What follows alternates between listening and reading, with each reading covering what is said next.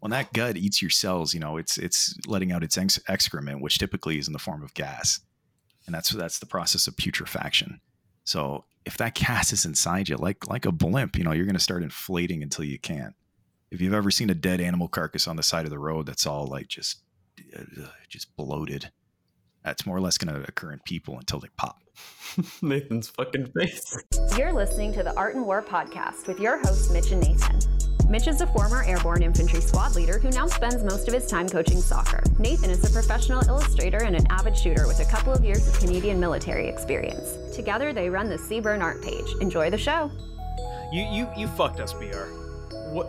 no, no, no, shut up. Anyway, um, I'm I'm BR. I'm joined by my co-host Nathan, Hello. and today we are covering something a little out of our ordinary space. But we're talking to uh, a fellow shooter who has a interesting day job and one that you're all going to come into contact with at some point in your life. It's a night. It's a night job too. I don't. I don't go home. Oh fuck. Yeah. So um completely anonymously we are joined by Stiffy, the maybe a mortician. I you want to give your uh, your, a your legal yeah legally not a mortician. You want to give your Oh spiel? yeah, yeah. Hi there. Uh, how do I put this bluntly? This is a fucked industry, and a lot of what I'm going to say tonight, uh, completely openly and truthfully, uh, but also not. If any lawyers are listening, um, It's all satire. I don't want to get We sued. we're just- Honestly, that's that's pretty much what it comes down to. everything from this point onwards, we are doing a satirical play, Yeah. and we are have our scripts in front of us, and everything we say today is a part part of this play that we'll be doing live at the uh, the Toronto Opera Theatre House in uh, July. Oh yeah, it's all a, it's all a joke. Uh, but in actuality, uh, I am I am a licensed funeral director. I've been doing this for a very fucking long time, uh, longer than most people care to stay in this industry. A lot of people that hit the hour mark I do, uh, they're either blowing their brains out or they're retiring on. Well, it's not like we get pensions. Um, that's that's something I'll get into a bit later. But um, yeah, no, this is this is a tough industry. The people that stick with it generally are the ones that have been put through the guess you could say the uh, fuck. What are those called? The mesh. They drain through it. Why is that? Why am I brain farting right now? A strainer? Yeah. the mesh that you push things Yeah. through. All right. So the strainer. They they're put through the fucking strainer, and the ones that come out on top, usually the best you'll find after all that time. Um. uh, that being said, I, I'm not one of them. Um, I'm terrible at this. No, I'm just kidding. I don't know. Where the fuck do you want to start? How much does a mortician earn in a year? It fucking varies. Uh, it varies by um I just wanted to make an earn joke. You don't have to Yeah. actually. Oh, answer. Earn? Yeah. Uh, like a Paul Bearer. Like That was my favorite wrestler saw. too. I, I had to spell it out, which means the joke didn't land. Um, there's a lot of money to be made in this industry. You don't got to look far for it. A lot of it's uh, a lot of it's earned. A lot of it's not. We can get into that too. well, I guess uh, I guess the best place to start is uh, what made you decide to become a mortician? Yeah, I gotta make up a backstory now because my Oh, my okay. real one's a little too um. Answer honestly, um, I I grew up in this industry. I Okay. like I said, I've been doing this a very long time. Um, if if someone's looking to get into this industry, honestly, the best point to start would be having someone either close to you, or family, or very close friend already being in it. Uh, it's it's very cliquey for large funeral establishments, so you're you're starting from the the fucking like the dirt, pun intended. Um, if you're starting from the very bottom, going through the schooling to get up to work at like large funeral establishments, um, doing doing your commissioned work, it, it's a slog, man. They this industry is very how do I put this? They love putting interns into like meat grinders. So if you're starting new, you're going to be making jack shit. You're going to be up doing all the crap the big shot funeral directors don't want to do in the middle of the night. You're going to be doing the body transfers at 3 a.m. You're going to be dealing with the old ladies melted into the carpet and their apartments uh, for two weeks. You know, you're, you're basically just the slave labor. They, they do pay you, but it's it's not fucking much. Uh, if you make it through all that, you get fully licensed. Even at that, you know, if you're trying to make it big at a, a family-run funeral home, you do good work. I'm sure they'd um, respect you a lot. But starting getting near the top, of that, you know, you're aiming to be, you know, the, the top funeral director in an establishment like that, your really only option is to go corporate. And you were you were saying before the show, corporate get is where things get pretty fucky in this business, right? That's where the money is. Yeah. You know, if you want to if you want to abandon all morals and say, yeah, I'm going to be the guy that convinces um, a very poor family to go in a shit ton of debt uh, to give their whoever doesn't even need to be like their very close family member doesn't need to be their father it could be their like their extended cousin. You know you love this person didn't you you want to this is your last chance to give them that final send off they deserve. And that casket in the corner there the one that start the, the colorways that start at uh, uh, $15000 i can already see their name on it that's what they would have wanted and you know what they didn't they didn't tell you any different did they Oh, See, with, with with that smooth radio voice, I can. You could have gone far if you were. If you oh were dude. I, yeah no i probably would have blown my brains out by now if i did that but um I, I I like sleeping at night, despite what I said earlier about uh being a night and day job. Um, hours suck, but I, I do like doing it because it, it is. Let me let me let me bridge this into this. This is a thankless fucking job. You know, Mm, you, you get the odd family that that's very appreciative for what you've done because day in and day out, you're more often than not dealing with people on the worst day of their fucking lives. Yeah. They just lost someone very close to them. They're, you know, shock still setting them because you, you know the funeral arrangements are the second thing they do. First thing they do is maybe attend the scene for the cops and fucking ID the body. So now they're meeting with me, a guy they saw, I don't know, on the internet business card, and you start hearing a lot of things, you know, that probably no one else has fucking heard. They're telling you about their their family situations, um, you know what, you know, the real big reason why they didn't like them. That one comes up too, because not everyone is uh, sad that they lost somebody, um, and it, usually you're you're one of the only guys that end up hearing that because they're still putting on the funeral and they still got to put on that face for the rest of their family. But if they really didn't fucking like someone for whatever reason they had, uh, a lot of it, a lot of it, sometimes very legitimate. Um, you know, and this this is just the shit you're dealing with. You know, Hmm. really puts the fun in funeral. I, I tried, I tried to buy that fucking domain. Actually, Yeah, Uh, I would go to that service, but um, damn, I where where do we begin to crack open this topic? I guess it, it, it's a hard one to crack, but once you're in it, I find it it flows pretty well. Um, curiosity usually comes out. You know, I'll, you want want me to talk for a moment? I'll tell you where the fuck funerals came from. That, that one I got a big note right here, specifically embalming. Let me tell you about the average cookie cutter funeral that most funeral homes are gonna uh, put onto you. I Hmm. blame two things, or rather, I blame one thing, but I'm gonna get into the other one after. I blame the fucking Italians, and I can say that because you know I I might know an Italian that is me.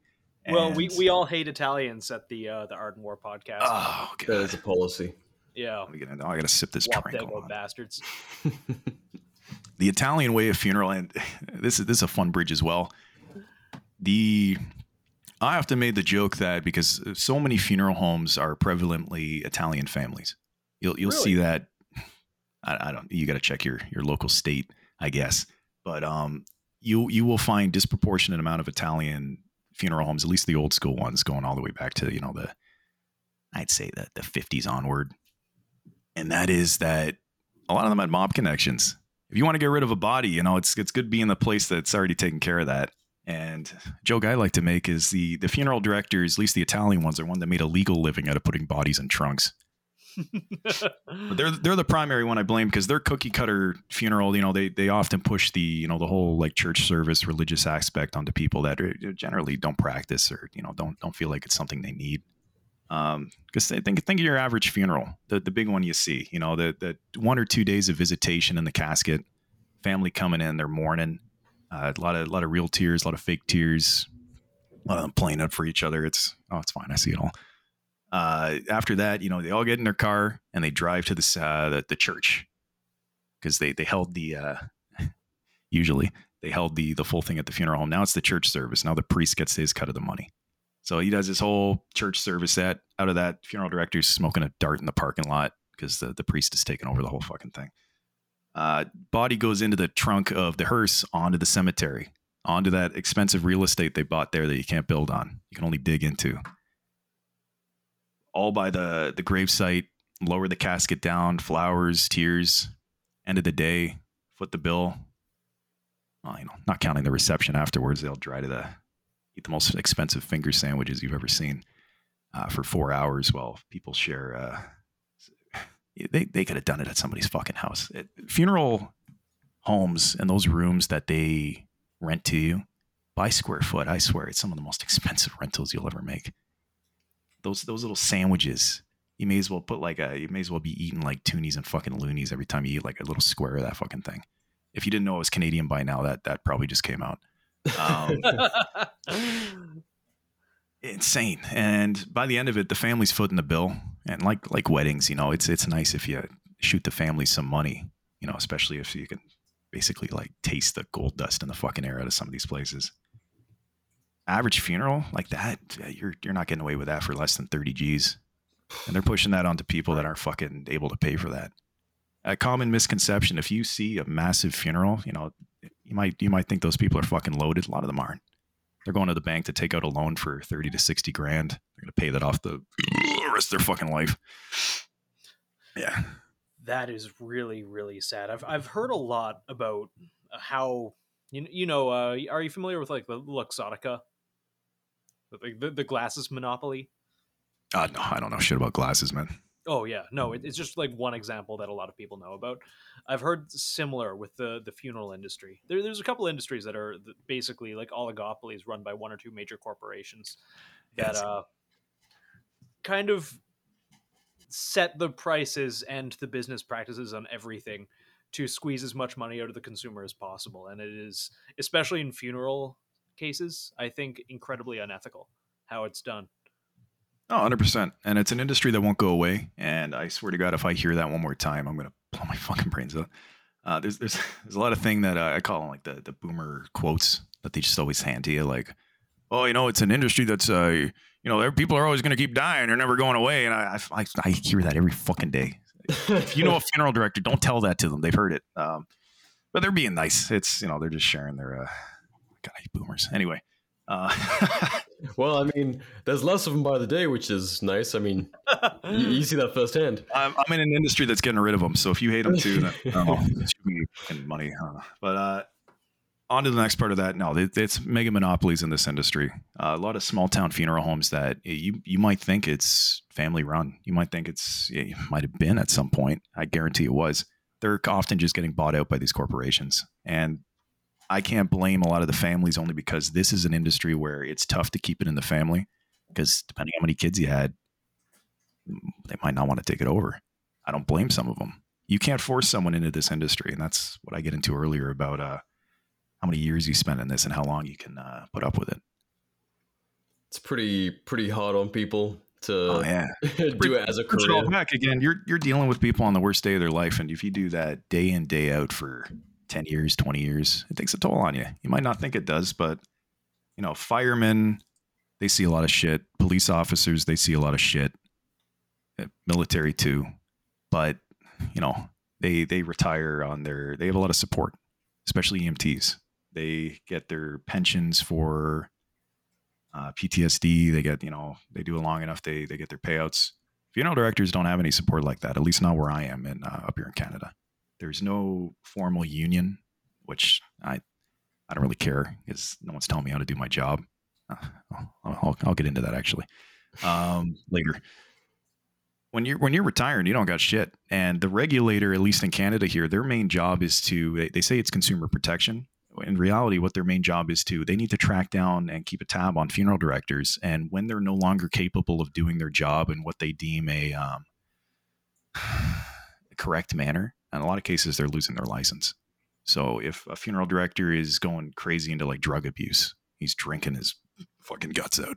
Uh, you know, he's he's haunted by the things he's seen. There's no support for him. If if you are seeking help, they're going to be like, "Oh shit, this guy can't do this. Get him out of here." Mm. So there is a major incentive for most funeral directors to just shut the fuck up about what they're going through.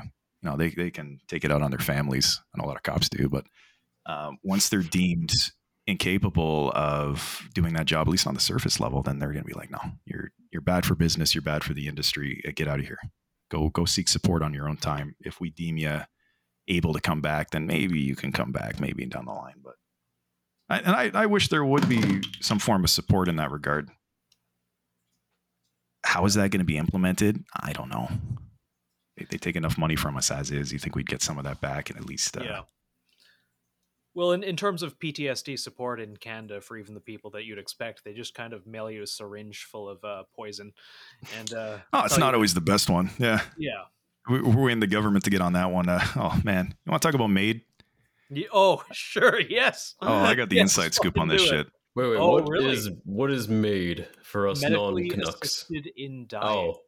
Oh. Yes, it's a bas- basically uh, their fun little euthanization program. Oh yeah, early they, they, they started implementing it. I think it was back in I think it was 2016. That that was the most base level implementation of it, and let me tell you, I liked it.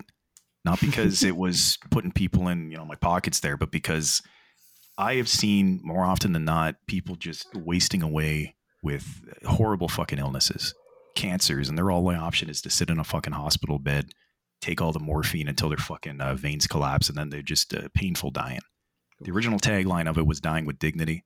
It's something I ultimately supported, just because you know, it, yeah. until you go through it and you know that is an option, or rather, you know that it wasn't an option given to you. I, I think yeah. it changes a lot of people's perspectives.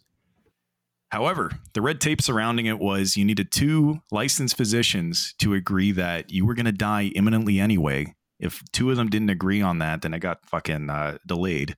So once he got the two that agreed on it, sick. I'm going to sign this document that says, yes, I wish to go through with this procedure. Now starts the waiting period. It's two weeks. Not everyone makes it two weeks. Once, uh, once they get to the end of that period there, if you cannot provide your written consent at that end of the waiting period, that says you still wish to go through with this, they won't do it. If someone has gone beyond that ability to provide a legal signature at that point, they don't do the procedure. They get to suffer and, and die the way they were going to anyway. And that was that was the old way of doing it. And that uh, I saw fuck a lot of people over, and it sucked. Yeah. The new way, they eliminated the waiting period. It's it's way fucking down now. And this this was uh, as last year I think they implemented the new way of doing it. There's only specific doctors that would do it. Even back in 2016, there was major contention from the physicians because they, you know, more or less said like, you know, this goes against the Hippocratic oath. Uh, we we can do no harm to end uh, quote suffering is is beyond our medical expertise. So all the doctors that said they would do it said, okay, well, I'll do it, and so that, that kind of made the pool a bit smaller on terms of uh, scheduling because only certain doctors would do it. And still to this day, not every doctor has to agree to minister that. It's only the ones that want to. Yeah. Uh, it extends into the you know the mental health shit uh, too, which yeah. I I'm I'm an idiot. I don't like to give my opinions on a lot of this shit. I personally think if someone wants to make a personal decision, that's up to them. I'm, I'm pretty across the board uh, and an agreement over that. Um, yeah. I do think that our mental support system fucking sucks. I think it sucks in a lot of places. I don't know how they do it better, so don't ask me to make it better. Um, the interesting thing about MAID, at least it comes in with the death certificates, and this has been stable throughout all this time. The medical certificate of death is the one the doctor signs, and it basically makes you legally dead. If you've already died until that certificate's signed, you're not legally dead. But once that is signed, they, they list the cause of passing. That could be anything from a heart attack to, you know, you're a smoker for 60 years. They'll, they'll write that too. Underlying causes, smoking, drinking. Um, everything done down to uh, gunshot. Now, for MAID, they write what you would have died of. They don't write that they administered uh, artificial, I guess you could say artificial dying. Uh, they write what they would have died of. So if you had stage four cancer and you got MAID administered, they just write down that you know you died of stage four cancer, and then they write the specific uh, kind that that got you in that regard. On no death certificate will you find any reference to the fact you undergone this procedure. Why did they do that? I don't really know. I, I personally think it's the doctors just trying to it's their final swoop to say, well, we we didn't administer it because we don't want to be uh, uh, considered uh, liable, liable yeah. in, in, that regard. So I, I always thought that was interesting.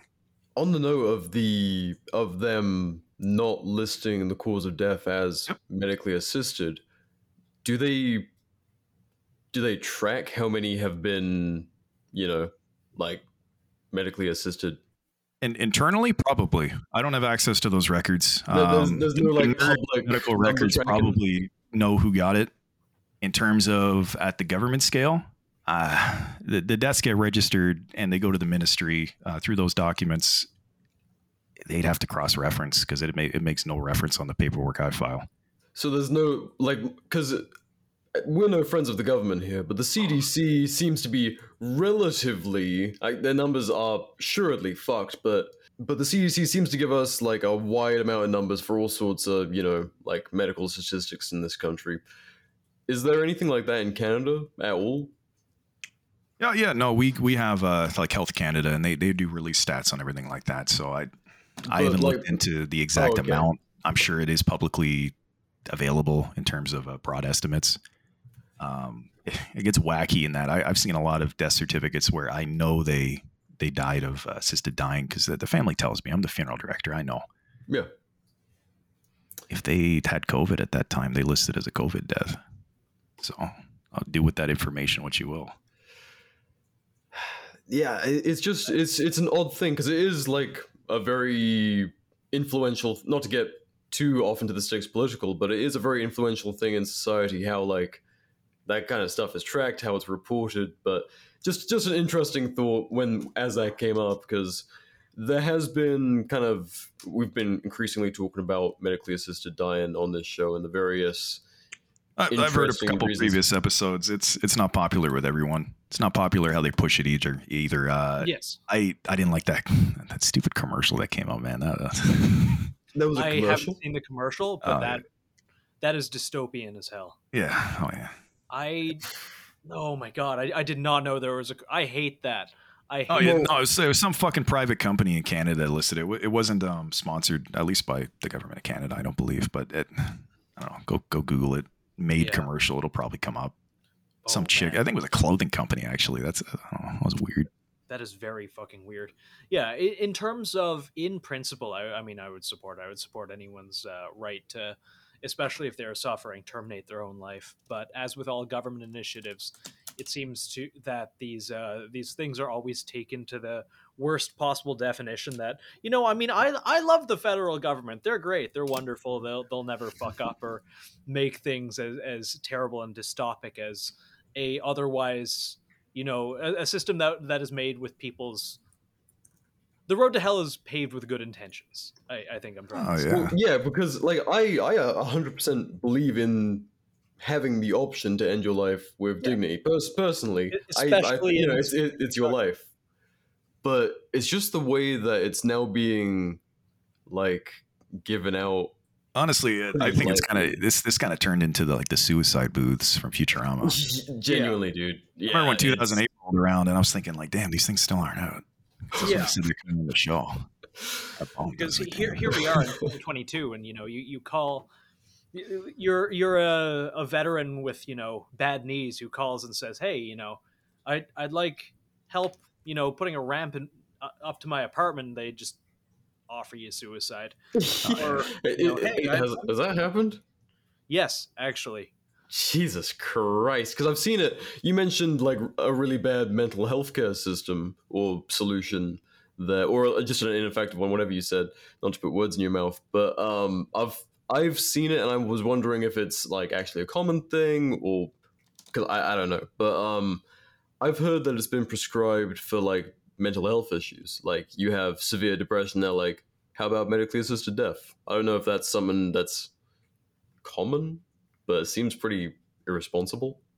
it's making it here yes there, there's been a couple of uh, namely uh, veterans with ptsd who have blown Mm. the whistle on that and a couple of them actually managed to get it in recording i don't really know how much has happened uh, civilian side and you know what we see is a small snapshot of what's going on obviously the internet outrage machine is Yeah, going that's that's. I want to get like a bit more, because I, know we've talked about it a few times on the show, but it is like a pretty serious. Like, I want to kind of gauge, you know, is this a real? Well, thing, at least, like an at least from what? I've heard, um, at least with uh, like our, our version of veteran affairs, uh, those those guys shilling it on the line there. I think they were uh, told not to do that, and they just kept doing it. So I, I don't fucking know. What the? yeah fuck? there, there's another Um, case every couple couple Yeah, weeks. it, it keeps happening though. So say that how you will. In terms of the medical industry, oh yeah, they're pushing it big time. Uh, if if it's an expensive procedure, years and years ago, if you were like seventy and you needed like some major surgery, and they're just going to be like, well, you know, the the risks kind of outweigh the benefits here. You know, you have a Oh, chance you wouldn't recover. because it's a financial going burden. to do the surgery. Nowadays, they're like, well, you have a third option. Jesus Christ. Well, all right, that answers that one. Yeah. I'll be very honest with you, and this is a bit of a hot take. The way that the elderly treated, and and this isn't just our society, you know, it, it extends to um, even parts of Europe as well, um, who've kind of got away from the multi generational households. The way we shove just old folks into retirement homes there, uh, an extension of that, like full on nursing facilities where they are. Um, this isn't a new thing, but it, it's definitely um, the COVID years brought it out more when the military started moving into uh, retirement homes in uh, Canada here because they, they had staff shortages uh, for nurses to look after um, the elderly. That's when all the abuse started coming out. Because for, for the longest time, when all these old, people were more or less, you know, telling other nurses that like, you know, they're they're mistreating me here, um, I'm not getting, you know, what I asked for. You know, they're they're hitting me, they're beating me. Fell on deaf ears. As soon as uh, you know, private fucking uh, uh, reservist comes in and he starts hearing that shit, it's gonna raise some bells. In a lot of cases, it did and a lot of the abuse started coming out there. Hmm.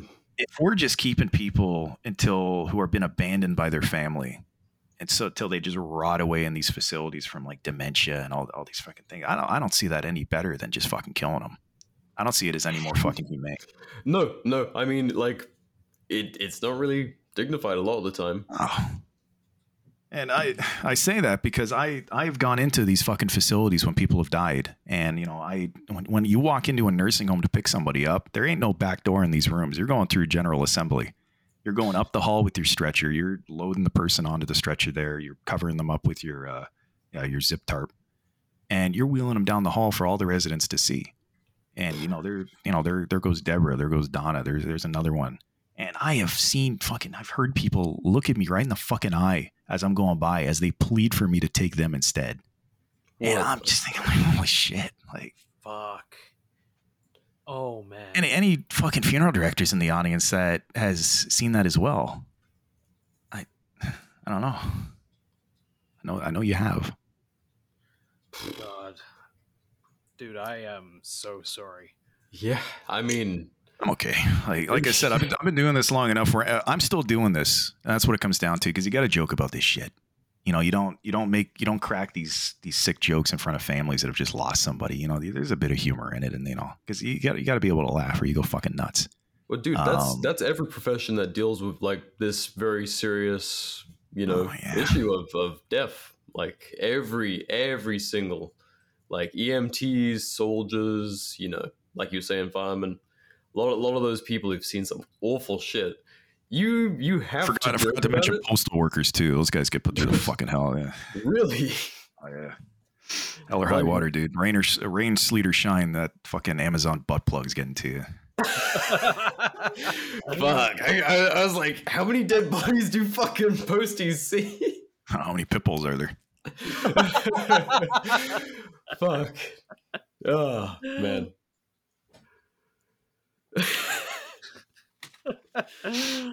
no, it's uh it, it is like I th- I think for a lot of people who don't who have the you know the the luxury of not dealing with death on a daily basis in their job like we've we've been very society's become pretty shut off to it. Like we don't see a lot. Everything's very sterile for most of us until it happens to us. And if you're seeing it day day in and day out And I- you, you have to relate to it in a different way and I work very close closely with these people, like if, um, police officers, EMT. Yep.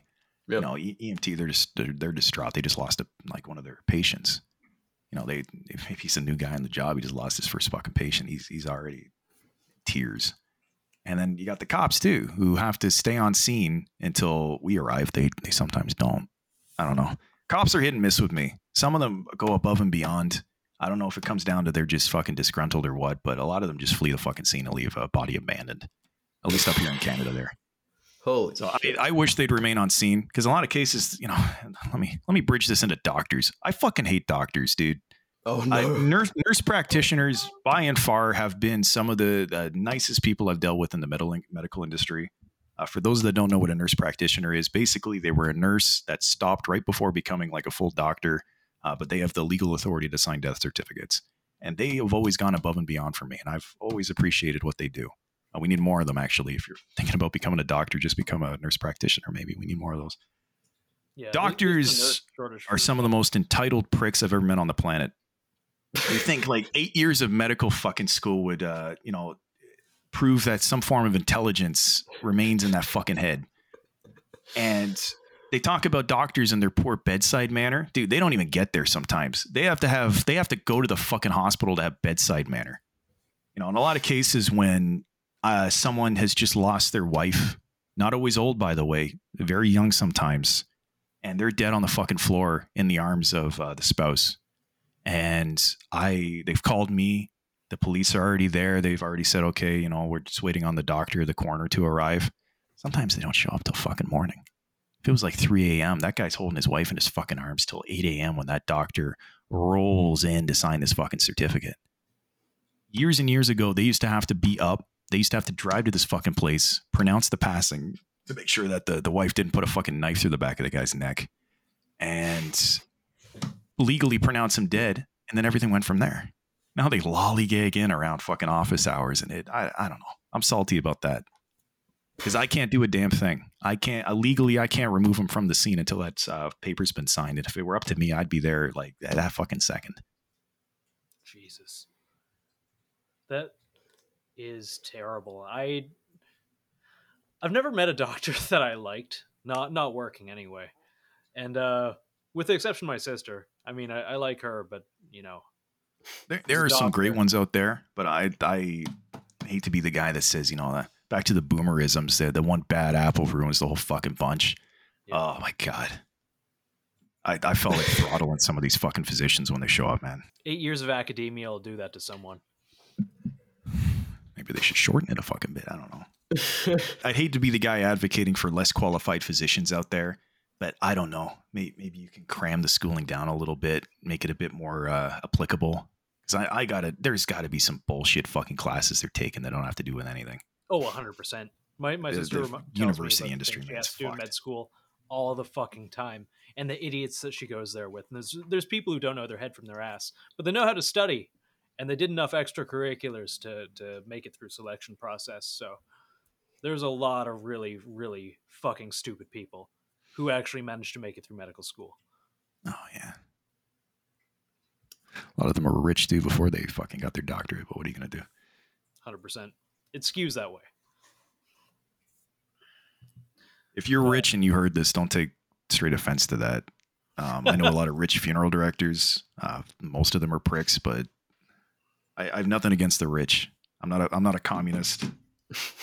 I very much advocate for a free market. Um, I am anti-monopoly though, and that kind of bridges into this next segment. The funeral industry is a fucking monopoly. In Canada, in the U.S., it, it overlaps a lot. Down to your specific states, the laws can change from a lot to like almost none. So the regulatory oversight usually gets pretty dim in some places. The Art War podcast brought to you by our newest sponsor, OTTE Gear. Whether you're at the range or in the field, OTTE Gear is a great option for staying warm this winter. With the highest warmth to weight ratio for synthetic material, the LV insulated jacket has been crushing it for me. And trust me, I am a in the cold, so I value a good jacket. I moved to the desert for a reason, but the desert nights still pretty cold. So grabbing myself a LV insulated jacket has been a lifesaver. I love my OTTE packable cubes and my uh, OTTE bag. I can't break it no matter what I do, and I'm an idiot. I throw 50 pounds of sharp and like loose rounds, staples, an SBR into my OTTE bag, and I have not been able to break it no matter how much abuse I've put it through. I don't even think I've popped a stitch, and I've been running that thing for like two years into the ground. I love that bag, and if you abuse your gear like me, you probably will too. Big thanks to OTTE Gear for helping support the podcast. You can find OTTE Gear either at ottegear.com, that's Oscar Tango Tango Echo Gear.com, in the link of this episode's description, or via the Instagram page at Gear. Thanks for listening. How's it going, lads and ladies? B.R and Nathan here to take a quick break to tell you about our Patreon. Not only do we want to continue improving the quality of what we can do here on Art and War, but we want to push what we do all over at CBRN Art, from the guides to pursuing video content and keeping us warm during another winter of illness and death, and the Patreon helps us get after it. But what's in it for you? Our Patreon subscribers enjoy five different tiers of exclusive perks, ranging from all the content we'd post on a pre Zuckerberg Instagram, downloadable high resolution guides, targets such as Redcoat Skinwalkers, John Harvey Kellogg, seasonal targets, and more. Behind the scenes info like my personal art, introducing all new exclusive mini podcast episodes, and at our highest tier, get monthly art commissions created by yours truly. You can find our Patreon via the link in this episode's description at patreon.com slash CBRNart or in the CBRN Art page's bio on Instagram. Thanks for listening. Now let's get back to the show. Okay. This drink was a lot stiffer than I thought it was. So honestly, how long have we been going now? Uh, 35 minutes. 35 minutes. Oh, okay. Um, I was going to bridge that into basically the Paul Harrell thing where I say, check your local laws. This, this, this industry is, is wacky, wacky, wacky. I, I can actually not go to the States and practice as a, as a mortician. I need to get a, another license. Would you need It- more schooling, or would you like would you like So to? here's here's the funny thing in in Canada specifically um, the eastern region and it, it varies by a couple of them uh, they've basically condensed the four year university degree in the United States that is required for a full on uh, mortuary what are they just mortician I think they call them down there primarily uh, and they have different tiers that lead all the way up to the the most grand wizard of them which is you can complete full embalmings with basically no oversight when it comes down to like below that, yeah, you're a funeral director. Okay, you can sit with a family and you can uh, jot down what they want, but ultimately it's the guy above you that's calling the shots. In Canada, what they did was in a, in a lot of provinces, because it varies by province, they turned a four year university degree into a two year correspondence degree uh, with a one year of paid internship. So it's one full year of schooling. Afterwards, you're doing online classes on site at a funeral facility. Um, basically working full time, getting all your experience. Is it less work? I don't think so. Quite honestly, they in chopping it down to that two year degree. The first year in particular is um, fucking brutal. I think I had like twelve, like fucking like twelve exams my first semester. It was retarded. Jesus. Um, from there, I'd, I'd say some of the most qualified funeral directors in the entire world are probably in Canada. And I don't. I say that with no bias because believe me, this this country is a fucking dumpster fire. But we um, we have seen a little, little non sequitur here. When that um, flight went down, what was it over Africa? I believe Uh, it was a fuck. I for, I can't remember the specific flight, but it was an airplane that went down. I don't think it was because of a fucking anti-air missile or something. That was another one. Um, ended up crashing, and the top embalmers in the fucking world, many of them from Canada, actually flew to that country to piece people back together, just so they could be viewed. And a lot of them got open caskets, despite being in a fucking plane crash. So, I guess that kind of bridges into the next segment, which is uh, embalming. A lot of a lot of people don't know what it is. Like that's the kind of the normal thing, apart from uh, being cremated. That's like those are the two most popular, right?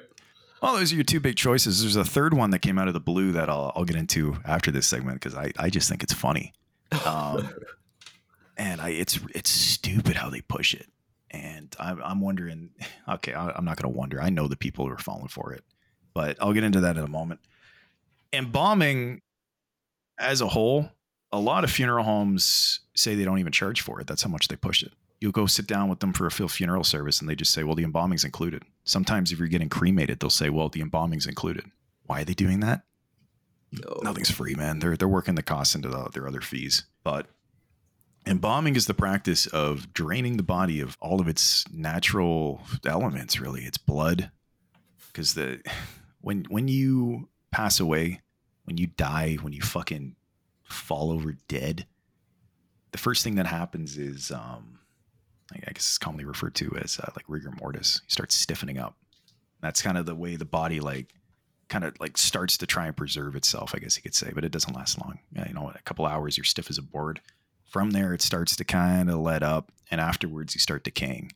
That degradation takes place in the gut. Your natural flora that you use to digest food is now going to digest you.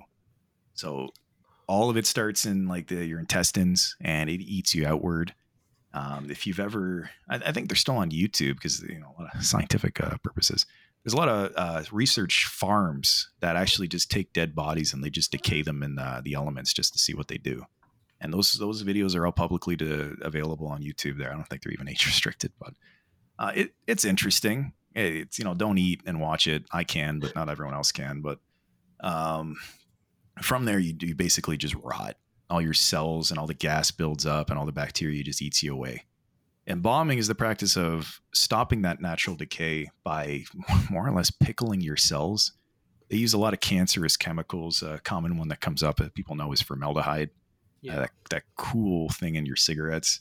From there, it goes into your veins. We, we embalm arterially, uh, provided those are still intact. They're not always still intact if you have lost your ability to be pumped full of uh, uh, chemicals via intravenous through body pressure because it needs to be a close a closed circuit to actually like complete that process because the chemicals are making a roundabout.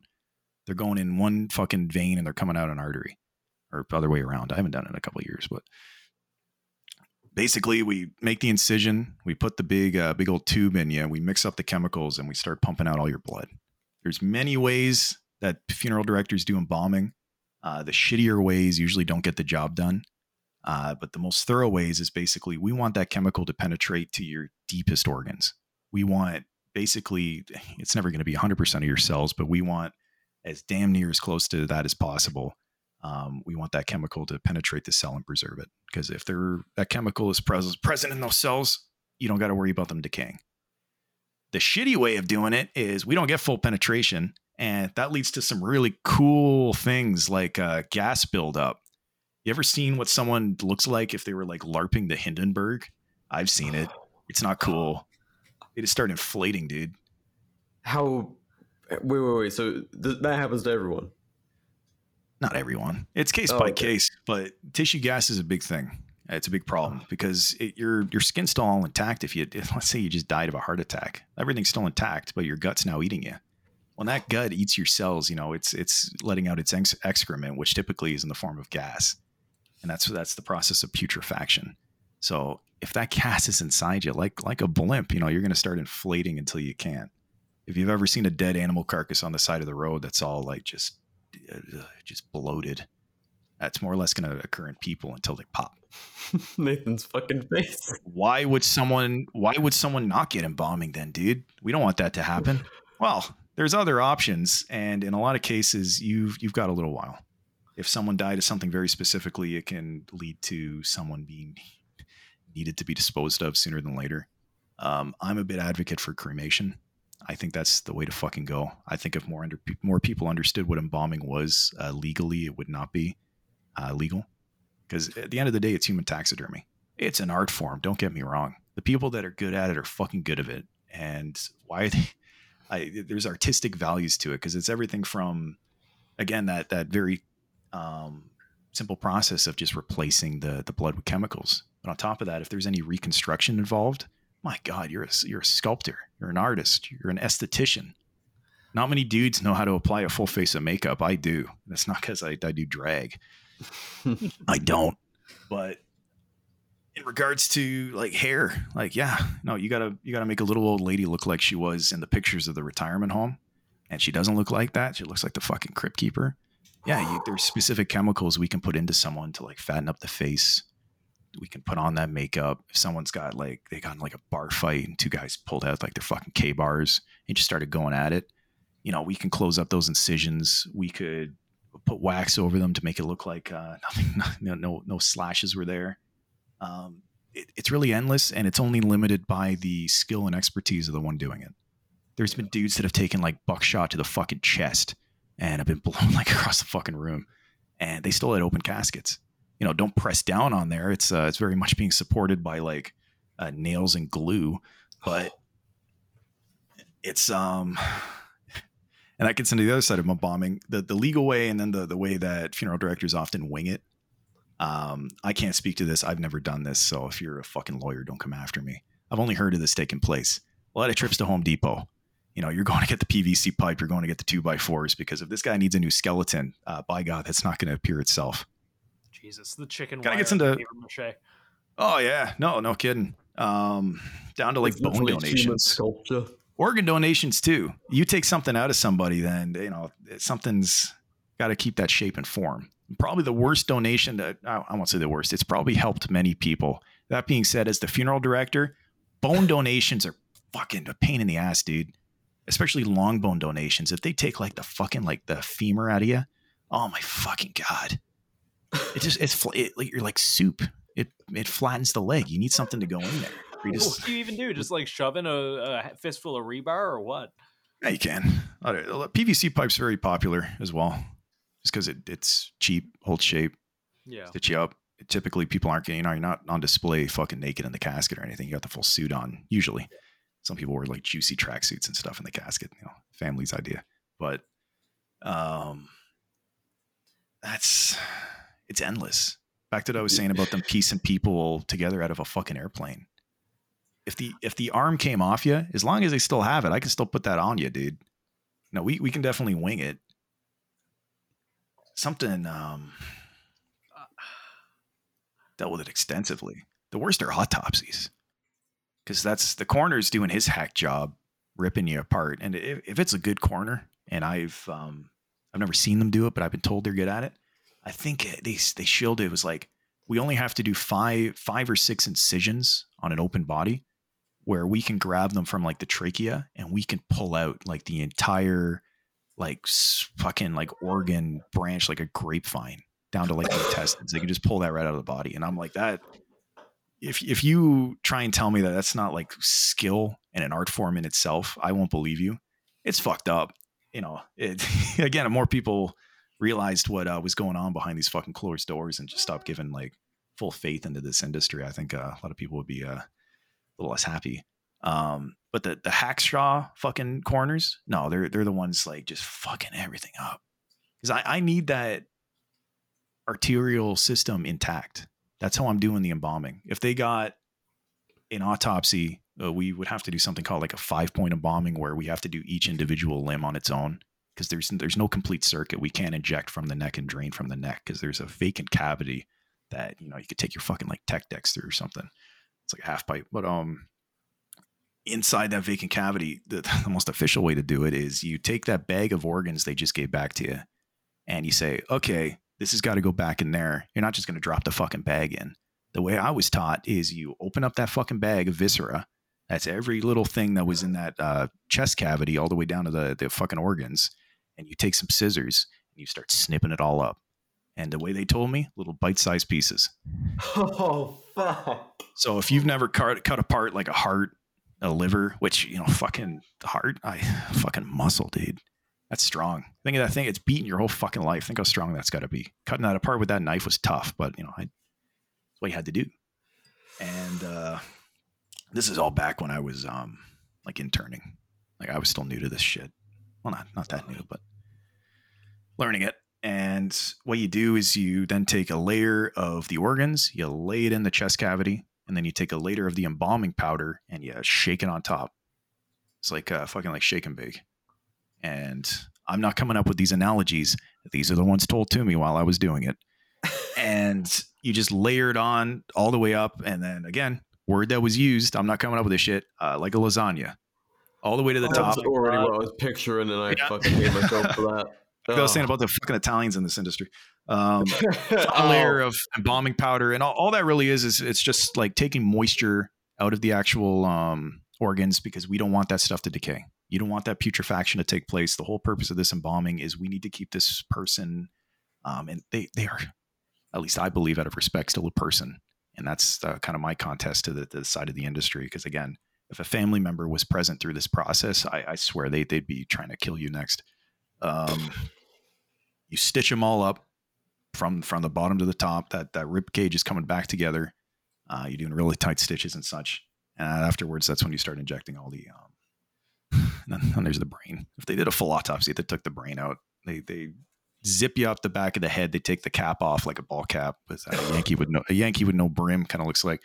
Um, meanwhile, the brain's out, and you're like, oh shit. So usually you just do the same thing with the fucking brain. It's usually in the chest cavity, and um, you just close up the hole from there. you inject. It's hollow, but it's it's shut, and it'll last through a visitation or two. You know, it, that that's not one I'd want to extend just because it's so um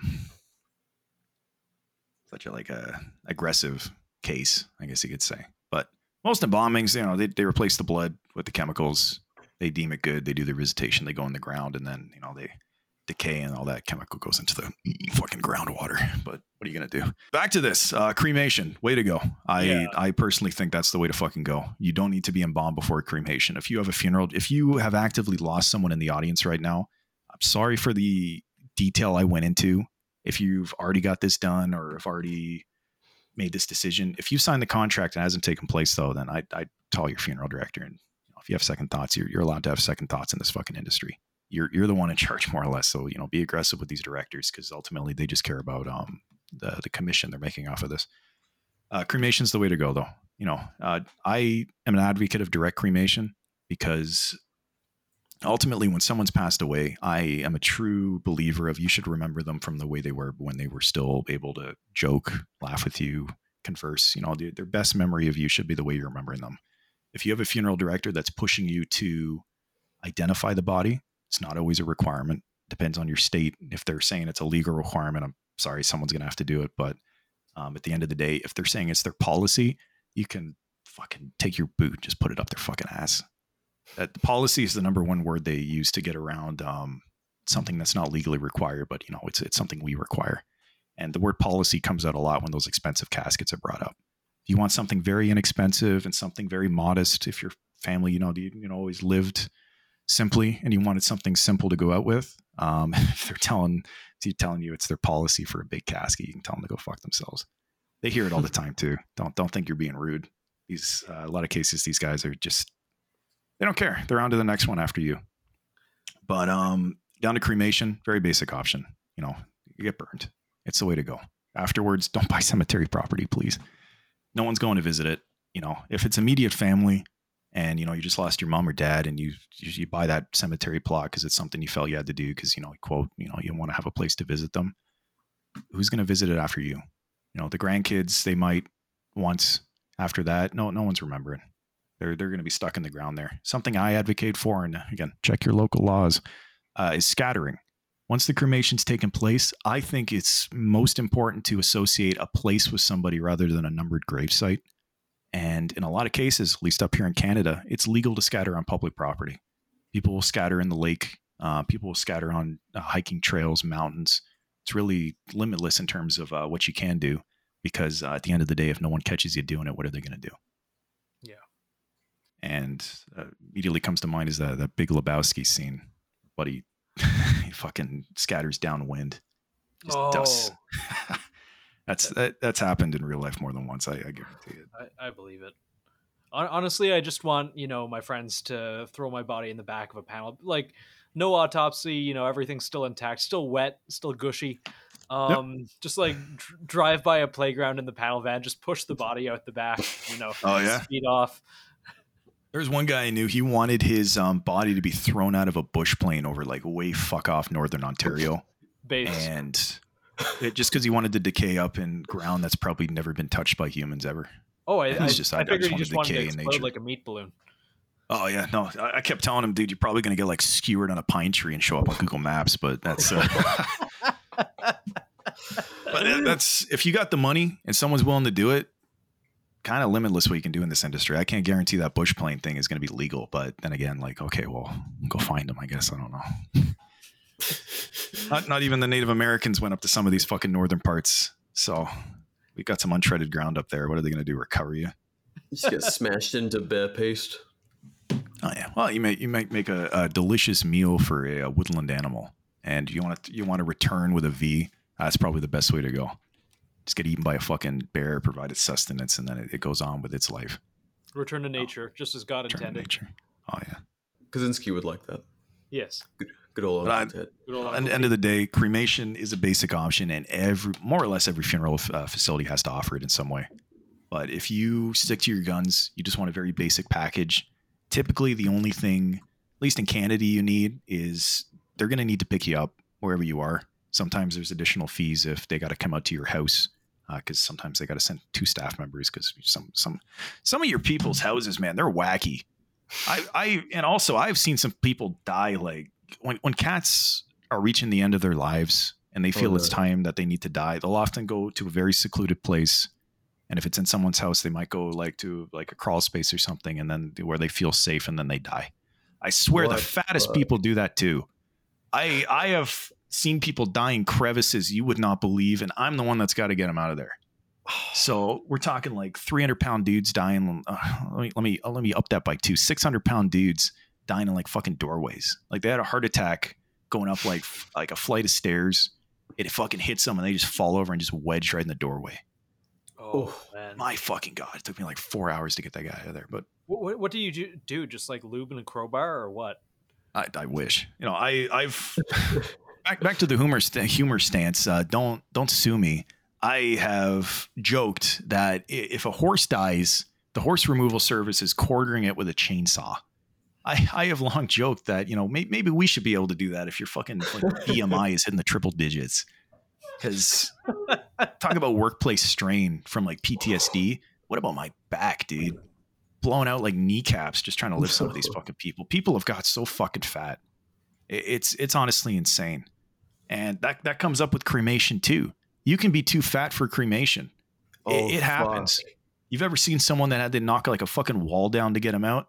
Those people die, and I'm the one that's got to deal with it. And there was a case, and crematoriums burned down. There's been cases where people have been burned in the crematorium ovens, and the bubbling fat just overflows out and just burns the whole fucking building down. No! That Oh, happened in, um, fuck me. Oh! Yeah, Oh! that happened not even like 10 years ago in Ontario. Oh, it's human And- stew. Yeah, and the, what they what they teach you at the crematoriums, they always have like cat litter or sand, some mostly cat litter.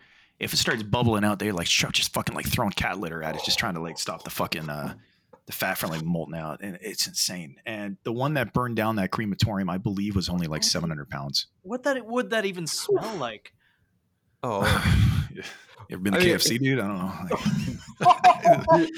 do, cremator- do crematoriums like do they burn hot enough to or, or is there a fucking burning human smell? Oh no, they're, they're hot as fuck. Um, fourteen hundred degrees Fahrenheit, I believe, is um the last quote I got. In Celsius, I I, I can't remember the the conversion to Celsius. I think it's like um, someone's gonna correct me. I, I'm gonna shoot out a number. I don't know, eight hundred maybe. Um, it's hot. Everything gets burned off. A common misconception with cremation as well is that you come out as ash. That's not the case. Everything no. burns off. The the box you're in burns off. Your skin, muscle, organs, everything. It just burns off um, in Canada at least, when it goes up that chimney pipe, they have an afterburner in there well as well that uh, just burns off um, a second burning uh, because legally it has to be uh, carbon uh, neutral. It needs to burn off as much as um, a CO2 and like carbon emissions as it can. But once it gets up out of that smoke ta- stack, it's clear, and um, it's a, it's a regulatory requirement based off Environment Canada. So anyone that says cremation isn't green, at least here, uh, they're lying, and that that bridges into something else we'll bring up in terms of what comes out after that is bone fragments. So if you, you, you can go on YouTube again, back what I was saying, I don't think these videos are even age restricted. Um, the cremation process in that from when you go in, you know, through the process takes about three hours. Um, they, they'll bash down your skeleton a bit as you burn just to kind of keep it an even burn. Uh, from there, when you're done, it's just bone fragments. They scoop it all out. They put you into basically a coffee grinder, and that processes you down to that fine powder that the, the industry really refers to as ashes and that, Hmm. that is consecutive across the board. There there is no instance where you come out of that oven as as ash already. When you're 700 pounds, I don't think you get to that stage. You're you just bubble out and burn the fucking building down. And they rebuilt that crematorium. And the ironic thing is, day one when they completed the rebuild, they cremated a 900 pounder and it went off without a hitch. Because it needs to be a specific fucking oven that can handle these people because they're that large the average cremation oven, as, as you start teetering towards that 300 pound mark, that's kind of the cutoff there. You start going above that, you need to go to the big ovens, you know, the the, the fucking like zoo ovens where they cremate the fucking like uh, hippos and shit. I'm not even kidding. Holy fuck! So is that, that is that like a is that a practice actually done or, or it's like zoos. Yeah, they they, they no, cremate a lot. like, like, humans brought to zoo? oh no, no, it's the same oven. It's the same Okay, oven though. was- I was gonna say, I was like- I was they're big. They're they're fucking big. I've seen them. Eh, Well, it- follow, you wanna- follow if you wanna have a- um, oh, sure, sure. Like if someone was too large and a, facility didn't have this, would they go to a point where they would like cut? You have to go to a specialized body- facility. No, no, no. They'll Oh, never no. cut you. At least, Okay, at least up here. I'll say that. At least up here, um, under Okay. the, the regulated industry in Canada, which it still isn't a great thing because people get around it a lot. Um, they it's a single cremation. Only one person is ever going into the the cremation oven. You're swept out entirely as much as they can. There's always going to be a little crossover residue and such. Um, but the next person would go in after that. Uh, from there, they're, they're never going to chop you up. They just need a bigger oven, and they do have bigger ovens, but they're Okay. at specific crematoriums. And if you're too big, you got to go to that specific crematorium. Probably an upcharge too. Yeah, there definitely is. So the the cremation process, despite some pretty wild stuff that does happen, it's not just like a, a big burn and then you're you're magically fairy dust, but like it's It's a long process. It's, it's it's dignified. When yes, I would say, and that, that's the way to go. Only because the infrastructure's there. Um, at least the price point in many cases is um, much cheaper than. And uh, let me say this: uh, Canada, specifically Ontario, is the most expensive place to die in all of, uh, all of Canada. I want to say, by extent of that, probably the world. You're paying, um, fuck me, like some funeral homes are getting away with like seven thousand bucks for some very basic cremations up here. You can find them at lower price points. You'll find places advertising shit like way cheap as we brought up earlier in the podcast, this industry costs money to actually like do shit. They're cutting corners somewhere. I'd say the more average out price for a cremation, at least in Ontario here, is if, if you're paying about four thousand bucks, uh, like look like in that range, thirty five to four thousand, you're you're doing pretty good. You can guarantee that it, it's probably taking place in a dignified manner. They're not cutting corners. They're doing their full fucking job. Ultimately, above that, just talk to them. Talk to your funeral director. If you're not if, if you've called the place and you immediately get an answering service speed run a funeral director dude. You want to be talking to the guy that's actually going to be administering all this because you don't want to talk to someone with just the fucking like sheet they got to read off of or anything like that. Because if you're comfortable with them uh, build a relationship with them dude. They talk to them. They- they'll, they'll, they'll more than happily give you the time if um, Mm. they're good at what they do. If they're rushing you if they're trying to make you make a quick decision or something like that you can say no. You can go somewhere else. There's no shortage of fucking places in this industry that are willing to help you. How much would it cost? Because you you are the only funeral director I know and and keep in in uh, constant contact with. How much would I have to pay you to essentially mock my body up to uh, be used in a weekend at Bernie's type shenanigan? How much you got? uh, Hey, it's who you know. funny, funny question that I'll bridge into a reference. Yeah. There was an old show I used to love watching when I was younger. It was uh, called My Name Is Earl. I don't know if anyone Oh, else has I ever love- watched Oh that. yeah. Yes. There was a whole episode surrounded um, specifically about morticians and funeral homes, and it was Yeah. the specific funeral director that you paid him, and he'd do a diorama with your body. and if you were a war veteran, there was one guy in like a fucking jeep, like firing a mortar. Um, it's just oh fuck, funny as hell. If you never watched that show, underrated. Uh, It's watch it again. Wonderful. We need that, last is- season. Um, I've turns out that's real. If you Really? look up funeral home like body diorama on Google, one of the most popular ones I saw was this dead guy in a fucking like blue kayak in the middle of the funeral home. Like, like they'll, they'll, they'll stage it. Some places will do it. Some guys got buried in cars. Um, one guy are was real. a gamer surrounded by one guy. They Okay, posed him well, in his now I don't chair remember. With um fuck what was it? His favorite beer and his favorite pack of cigarettes um some of them in south america one of them was uh he loved the green lantern. And so they put him in a green lantern fucking costume and then they posed him in the corner of the fucking visitation and people were just walking by. And this this shit's funny to me because it if if there was more incentive or rather if, if people wanted this in america clear, clearly some do because they've done it um, more it'd become more common and this is kind of the wacky side of this industry that i like to see because if fuck me if you're paying all that money don't get the cookie cutter do something insane do something you're going to be remembered for That that's incredible. Like I, I'm looking through these right now. Like I'm I, I'm at a loss for words. oh yeah no around us. funny stuff yeah. Yeah. but you know that i you guarantee every single fucking person that saw that's going to remember that the rest of their lives Yeah. Maybe just like a hydraulic piston that'll have me sit up very violently upright. oh yeah yeah like the casket just jump up Yeah. Yeah. I still can't get the weekend at Bernie's like becoming a flesh puppet and being used to. to. You know, go to shot show like that. yes. Shot show fucking 2090 when uh all they all they have are like fucking bolt action ARs or something. I don't know. But flintlock muzzle loaders in the Yeah. irradiated remains of uh of New Vegas. yeah. Fuck me. BR, you're you're my puppeteer. You think I'm gonna outlive you? That's very nice of you. Gotta work on his voice. I want to see uh, ventriloquism too. I want, I want you to set up commissions that are never going to get paid for. Yeah. BR, you should do your best uh I don't know, Canadian impression. I'd just be saying a boot and like I oh no no actually I've got I've got hundreds of hours of you talking so I would just like Ah. you'd be a full blown AI by Like a soundboard. Dude, dude. I, I've Oh, actually yeah, AI shit, too. I went on that AI cloning site, but I, yeah, you have to pay for it, and I so I didn't. Um, I just put like a little voice a little microphone I just stuff it down your throat or, or pay pay Stiffy here to do Yeah. it and I, I really obviously just uh, just like the industrial revolution and its consequences.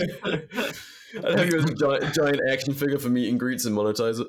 Did, did somebody bring up the Industrial Revolution? Man, do I have a bridge to that. So earlier, what I was saying about who I blame in this industry for the current cookie cutter funerals and, and what it acts as, I started yes, with yes, the yes, I've been Italians. waiting for this. let's go back uh, uh, like a hundred years. Let's go back to the American Civil War.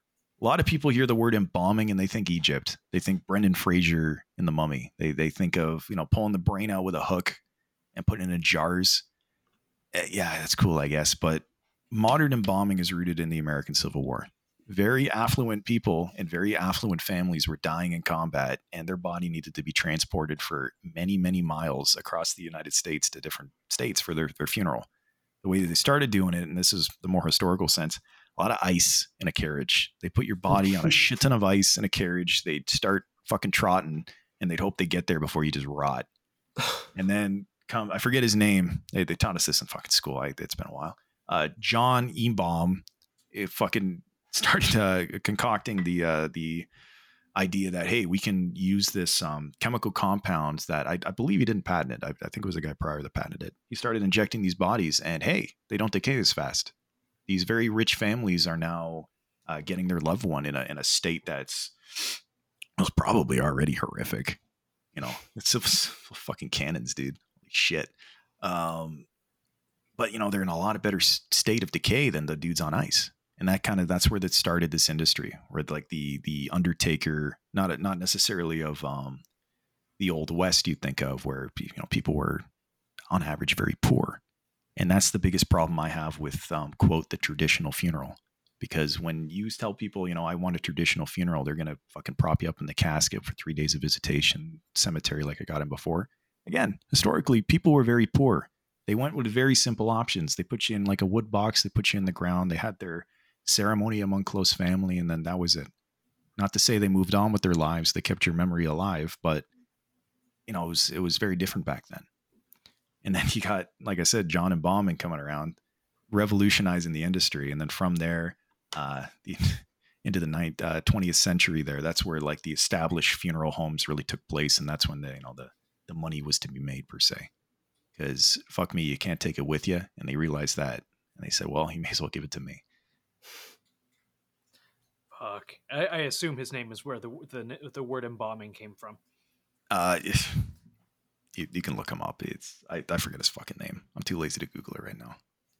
I'm uh, I'm here to tell you how to not to get scammed, and probably someone I trust more is someone who already claimed to be retarded and knows the ins and outs of an industry. That's someone coming up with like a big piece of paper that says like I I am certified funeral um, corporate Esquire, and I'm going to tell you what you need. I've I've long more been an advocate of telling people what they don't need.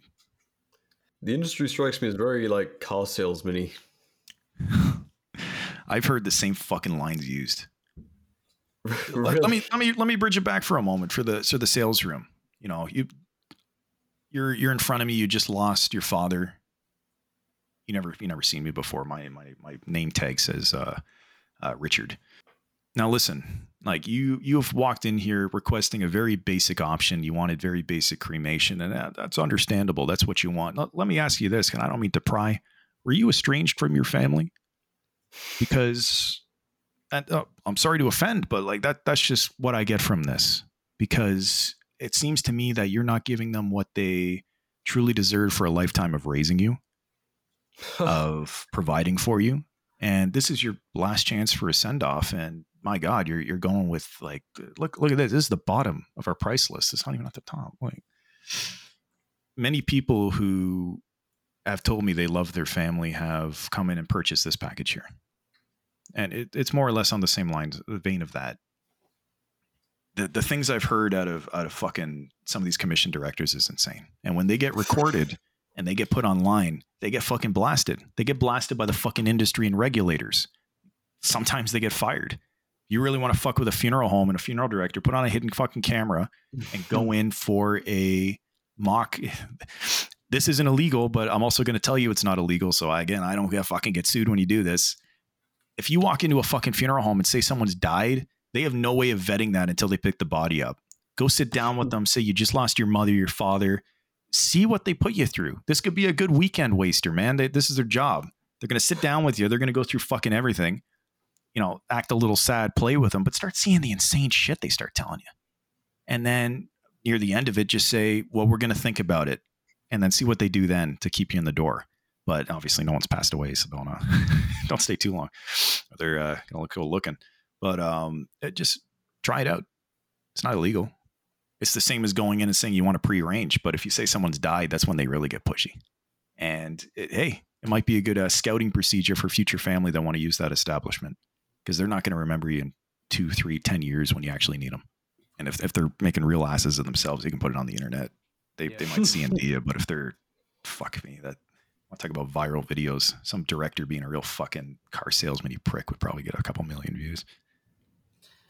Happened in Canada. The, the regulator actually went in and um, what was it? In Canada, the, the about the only good thing that CBC has ever done is um, they have a segment called CBC Marketplace, and they did funeral exposes. They did it in three parts because they kept going back because everything they brought to the regulator was still happening. And those are some funny fucking clips. Again, go on YouTube. I don't think it's age restricted. Um, check it out. It's worth a laugh. Get an idea of uh, who's going to be sitting in front of you when you when you need them. Because by God, they they need those credit card numbers and those three digits on the back. Oh man. So you the uh, oh, yeah, fun stuff. earlier, before I, I, took my washroom break, you mentioned a monopoly. I'm curious to get into that line of thinking. Oh yeah, let me go back so to my uh, my write in rain right here that I scribbled all these schizophrenic yeah. notes on. Uh, industry. Oh yeah, I heard that word before. It's a fucking monopoly, and this is the same, really. This is one of the main binding things across Canada and the US in regards to the funeral industry because we are pretty much hand in hand in this. Our industry is based off the US, uh, US industry, like I said uh, prior to about that Civil War aspect. You go over to Europe, it's very different. They've adopted cremation almost uh, in a lot of cases entirely because there's no fucking space left.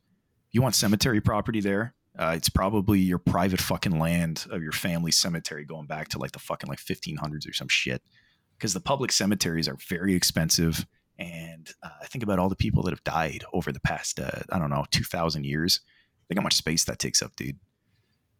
But going back to uh, the monopoly, no, it, two. There's two major players in Canada. The big one is Arbor Memorial. They operate and they buy up little small town funeral homes over the past, I don't know, 50 years, and they have completely taken over legally, at least in Canada here, if you see a funeral establishment, if you're just driving by it and you see the sign out front that says like uh, John Dickweed Funeral Esquire, on the bottom, legally on their most prominent sign, they have to state who they're owned by. And that's where they'd say right on the front, by Arbor Memorial. That means they're full corpo. That means the directors on the inside, good possibility they've been flown in from across the country to boost their sales. Something you got to keep in mind. The other one's Dignity Memorial. They actually operate in the States and they're known as SCI. That's Service Corporation International. You look up SCI lawsuit on Google, you're going to see some wacky shit.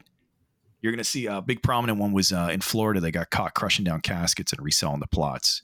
That's yeah, just a small little taste uh, of the shit they've been doing. There's no end to it, and a lot of them settle at a court.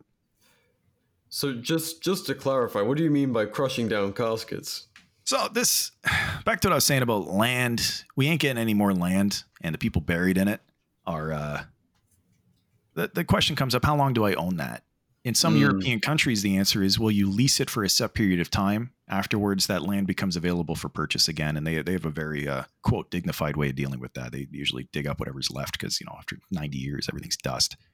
In Florida, they're like, "Fuck, no, we can't wait that long, dude." no one's been visiting this grave for a while. All right, get the backhoe. They dig it up. They crush the casket down flat with the fucking digger. And they say, hey, the spot isn't used. By the way, they've doubled in price. You buy. Good sale. Oof.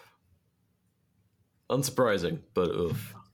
I think every uh, all of the and I I noticed this a little while ago. Someone I I used to know um, worked at a funeral home, and she mentioned every single no, no matter how you know mom and pop it seemed, every single funeral home around here was owned by Dignity. And when I started actually looking at them, I, I noticed that the the little logo, the little you know part of Dignity Memorial sign, you know, in really small letters off somewhere to the side or at the bottom right of a sign or something like that. But it, it's something that people don't really think about. It's kind of They, creepy. they don't. And when you when you actually hear that, it's like a brain bug. It's like Yeah. handing you the fucking glasses from They Live. You put them on, and all of a sudden you start seeing all the corporate funeral homes, and you know the one you thought was in your town you grew up with that you know you knew the directors used them many times. Fuck me. After I say this, you might look down and you see, oh shit, they're actually big corporate. Not, Yeah. They're not all bad. They do good work. Don't don't take it as me disparaging all of them. You know, that this is a I don't want to say a tight community because um, many businesses will slit the throat of their fellow director than that give them then extend a fucking branch in many aspects. I at least have tried to keep a good working relationship with many places around me.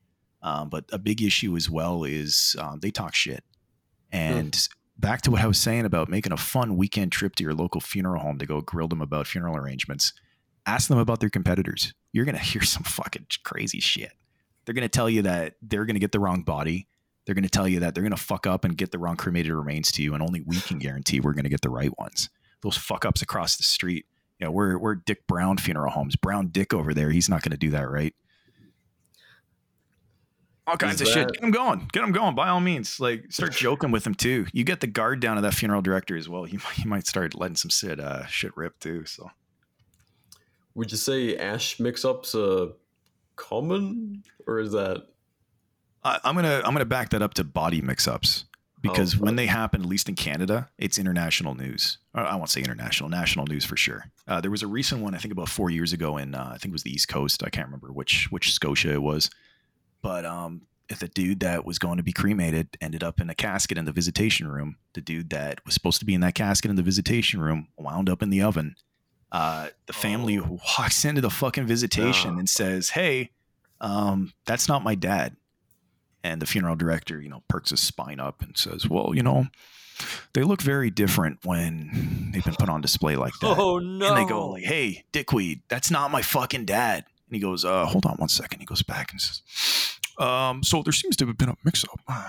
So lucky for them, uh, that dude was getting cremated anyway, and they caught that mix-up before the wrong remains were like provided across the board. Does it happen? Oh yeah, I'm sure. Uh, There's so many layers um, to this industry, and that crematoriums, at least in Canada, have to be owned privately. Funeral homes will, in at least America, have an oven on site that they might operate and own themselves. At least in Canada, there's oversight in that. It's a completely separate business that cannot be owned by a funeral establishment. I say that, Hmm. but I'm actually lying because I think it was about a decade ago they changed that law where funeral homes can now buy in on on fucking crematoriums, and it, they were doing it before, but it, it became legal after that. So that's what I was talking about the regulator earlier because they they can regulate the fucking sun all the way to the fucking. I don't know where I was going with that analogy. They they can regulate fucking the dirt all the way to the fucking stars, dude. Whether or not they follow it and they have the ability to actually monitor it and make sure it's taking place, that is fucking anyone's guess. Really just comes down to whistleblowers. Just, You know, there's it happens. People coming out who feel real bad about the practices at a funeral home over the last couple years. They come out and fucking say they go to the cops. They say, "Listen, like, um, all that jewelry that's been going in the oven there supposedly, no, they they sell it.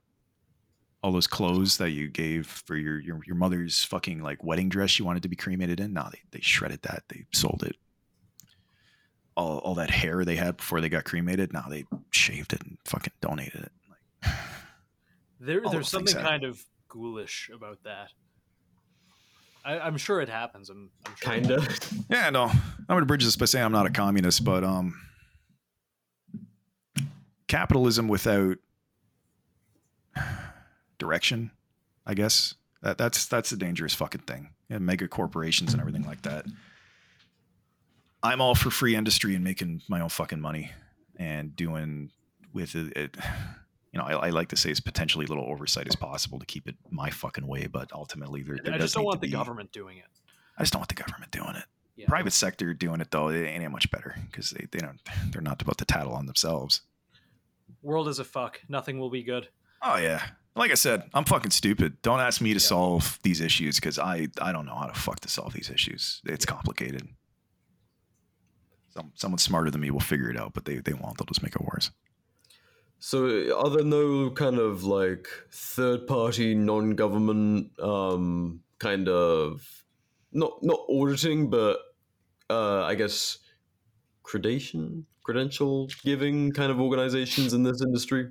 how do you mean Like so, regulator? so- like, like, like, no, no, not quite a regulator, but like a quality assurance, like a third party that might go around and like say these people are doing it Uh, right. at least in dignity. canada that's the uh well, they used to be called the the every province has their own board of funeral services ontario used to have the funeral board of ontario and then they changed over they have a new name i think it's called the bereavement authority now um dumb name if you ask me uh, but they their main job at least over the past three years was to make life as difficult as possible for everybody because they Nice. decided that hey um, out of every industry that you're still allowed to go to in person over the, the covid years if you're listening to this in 2040 and i'm dead um, they decided hey funerals are the most at-risk environment so yeah your loved one yeah you, you can't have a funeral you can't do that you can have four people that visit the body and after that it's it's it go you have one hour. And if you go over that hour um there's there's there's gonna be some wild shit happening. We're just gonna send the cops. We're, we're gonna break it up. We're just gonna declare a fucking riot at that point. And the way, the way we're getting around that and uh, the industry was tattling on itself over the covid years as well. Because if you know talk about loopholes. If four people were allowed to view the body at the funeral home might have been 60 in the parking lot just waiting to go in. They'd swap out so the funeral home started tattling on other funeral homes. The bereavement sector got in. Uh, the bereavement authority to start saying, "No, you can't do that. We're going to start uh, fining any funeral home that allows that." Mm. So they, they've they've made the last couple of years really fucking weird. It's starting to get a bit better now. They've removed all regulations in terms of uh, requirements. Not to get you guys flagged for uh, disinformation or anything, yeah, yeah. but um, You, you can only say that word three times in a show and then we're fucked. oh, Yeah. just just edit it out. Just just just dub over it with some random word. I don't know. Get my permission. um, other than that, yeah, they they do inspections, so they will actually physically go to funeral facilities. Uh, that's pretty much stable across the provinces as well, uh, where they'll check the books, make sure that the funeral homes aren't skimping money off people. Because a big one happens as well. Let me bring this up. I've prepaid for my funeral. I, I it was twelve thousand dollars. I I spared no expense. You did um, at least according to the funeral director. Um, I've prepaid for it. Okay, I've died 13 years later. God bless. I had everything set up ahead of time. My family has nothing to worry about. Okay, my family goes to the funeral home. Oh, where are they? What the fuck? No, it's a KFC now, dude. What the dude? Where'd it go? yeah, that, that was a fucking problem. Funeral homes are taking off with all the fucking money when they shut down. So they started regulating uh, where that money had to sit. In a lot of cases, it needs to be held in third party trust. Uh, funeral homes are still allowed to invest the money within their own accounts, provided it's uh, full oversight on that. And that's when the inspectors come in to basically look over the books, make sure every dollar is fucking accounted for. Um, but a lot of cases when they shut down now, they're either bought by another company that honors every contract, or you, you get a refund, but you don't get your funeral. That That's- Is sucks, no, 'cause the no industry- passing on plans or anything, or is it just cash? Uh, no, you you get a, a lot of cases a full fucking refund up here if they're gone and can't be accounted for. Um, there is actually a fund set up through the government to reimburse people that were truly fucked over, where the money just cannot be accounted for. Usually is accounted for. Uh, problem is, fuck, you prearranged 13 years ago. That place is out of business. You got to go make your arrangements again. By the way, the industry's gone up uh, $3,000 on average. Good luck. Jesus. This is all very applicable my, to uh, Canada, but it's uh, it, it crosses borders. Like I said, Yeah. Just shove me full of tannerite and drop me off at a police station. you wanna A lot of- some people don't report the deaths. just, just like tape a stapler to my hand and see how long it takes a cop to shoot me. There's been some cases where someone dies at home and they just never call anybody. They just live with the body. Oh. Oh. That that is dark. That's very dark. they didn't know what to do. I- Yeah. Oof. Well, I, I imagine you just like fill a couple bowls full of baking soda to to absorb the smell, and you just kind of, I don't know. oh yeah, like car fucking air fresheners everywhere. Yeah. it, it gets bad. It gets bad fucking quick. I don't know if you guys ever left some like meat out on the counter for like a week, but I haven't. In your, uh, your your time in the industry, have you seen that like a fair few times where someone's just like kind of not knowing what to do for a little bit? Yeah. Yeah, no. It like shock shock hits people in different ways. And this all comes down to like the grieving process. There's they, you know, they you know, back to the I don't, want to say it's a boomer fucking term, but like the stages of grief. And those those are very clear cut ways of how you're gonna go through grieving. Um people have contested it over the years. I, I still think it's pretty accurate on the most part. Man, some people when when it hits them, they just they shut down and they just go on as if nothing's happened. And I've I've personally dealt with cases where you know someone might take like a fucking like three four days just to report the body, and those definitely aren't the worst cases I've seen in terms of finding people, but you know they, they come up and you you just sit there and you wonder why. There's there's no real answer. Yeah. You're Shock looking into the, the weird depth of insanity. Like there's no there's no real answer to it. Yeah. Just in denial. especially the way some people kill themselves, man. I, I am amazed by like the, the what are those called, like the Rube Goldberg machines that some people can trap just to fucking kill themselves, and in some cases not. The the worst one I ever fucking dealt with was um this poor old woman, dude. She just decided, hey, I'm done. She goes out to her back shed and just lights it on fire. Just burned herself to death. And to- to this day, I still think about that. I'm like, that's got to be like probably the worst fucking way to go. That's awful. Oh yeah. Damn. Anyway, um, some people just die in fucking bathtubs. They're taking a bath and have a heart attack, and they I up, see but- what you mean though about the uh, Oh. uh, like you guys don't have support to deal with this kind of thing. I, I wouldn't At be able all. to do your job. Oh no, we we have the opposite. We have, like I said, we have a that regulator that as soon as they find out we're not doing so hot, they come in and say, "Well, I don't think you can be a funeral anymore, dude. You gotta you gotta get. Don't even get a severance package." Fuck. and there, there's a lot of people getting out and in some cases they, they're having a hard time replacing them because back to the schooling aspect there's no shortage of people that say they want to be a funeral director and they might, might even get beyond the stage of saying that and actually signing up for the school they a lot of them flunk out be it they don't meet the academic requirements because uh, as stupid as i've said i am over this podcast um, i made it and it was not fucking easy. But a lot of math a lot of um, chemistry a lot of shit you just have to remember in terms of legislation. I felt like i was becoming a fucking lawyer reading through all that uh, legislation but nonetheless that's where a lot of people flunk out because they just have misconceptions of this industry and what they do. And they watch too much fucking e-girl ask a morticians on youtube and You mentioned that that uh basically your your first class um the the average person who tries to become a mortician is generally like a, a It is full- disproportionate to women. A lot of women become funeral directors, or at least try Oh, to. God, you, you got to If- influence our audience to try like getting If into this you- industry now.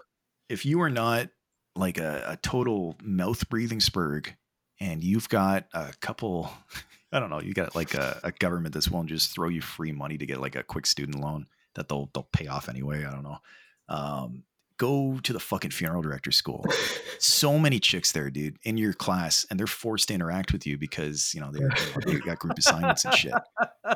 if you are yeah, I don't want to, I don't want to dis- disparage a, a, a, portion of the population, but if you are at all like attractive, like they they will fucking come up to you, dude. It, it is weird.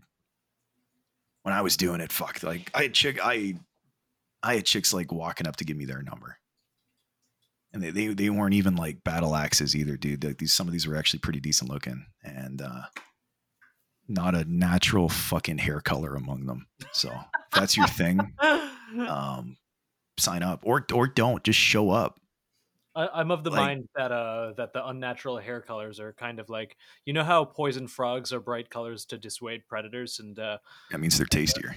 Yeah. Ah. Yeah, they got that they got that twang, they got that spice, dude. so I mean, we, we have bucket bunnies for electricians. Are they are they hearse chasers for morticians? Yeah. What would the the uh, mortician word for gun bunny be? hmm. Corpse brides. Corpse brides. That works. Directed like by Tim one. Burton. Yeah. They all watch that movie too. They usually got the tattoos. oh. I'm serious, dude. Like Jack Skellington. Oh man, no, they they've all seen those fucking movies. Like e girls with a capital E, dude. Like again, if that's your fucking thing, just keep dropping out. Just keep doing first year because all the chicks that are hot, they drop out. um, so just keep going back for that first fucking year. And um, like I said, or or just say you did. Just show up. Walk into the find out where the classroom is. Just go in and show up. And until they kick you out and figure out who you are, just fucking pretend you're going through it. I don't know. We've already got dad advice in. this is already the dad advice. You want to get laid? Daddy, this is the daddy issue fucking segment, dude. Hey. Yeah. Oh yeah, the third option. So you've you've sat down, you've put all your papers on the table. You said embalming doesn't sound like it's for me. It's an unnatural process, and personally, I like my blood. I'm going to keep that. You go over to the second option, cremation. Sounds kind of hot. I'm actually scared of fire. I don't want to do that. Some fucking funeral homes write that. Um, the third option, and this is kind of uh, I want to say I'm going to say it's a newer option, but it's not, and I'm going to get into that because I'm going to talk about the history of it. Uh, alkaline hydrolysis. This is a new thing that they're pushing hard, and they're saying that it's the eco-friendly version of cremation. The process of alkaline hydrolysis is they put you in a pressure fucking chamber, they put in a oh, bit of uh, chemical there, and they emulsify you. They the, think of the cremation process where all of that is burning off and being reduced to nothing. Alkaline is still all there. You're just turning to mush. So they're they're liquefying you. And I uh I've compared them to like uh, necromorphs from Dead Space. kind of like all the fucking like skin and everything just fucking peeling off. And depending on their municipal laws, they're flushing you down the fucking toilet. Holy and then fuck. Some of them, depending on your municipality, they either require you have an on-site holding tank where all that gets drained to. Same goes for embalming with all that blood. Some places don't, and they just let you put it right into the fucking sewer. So all that blood what? and all, yeah, oh yeah. What? People want to talk about estrogen in the water. People talk about all the fucking AIDS blood. Human dude. slurry. Just yeah, oh yeah.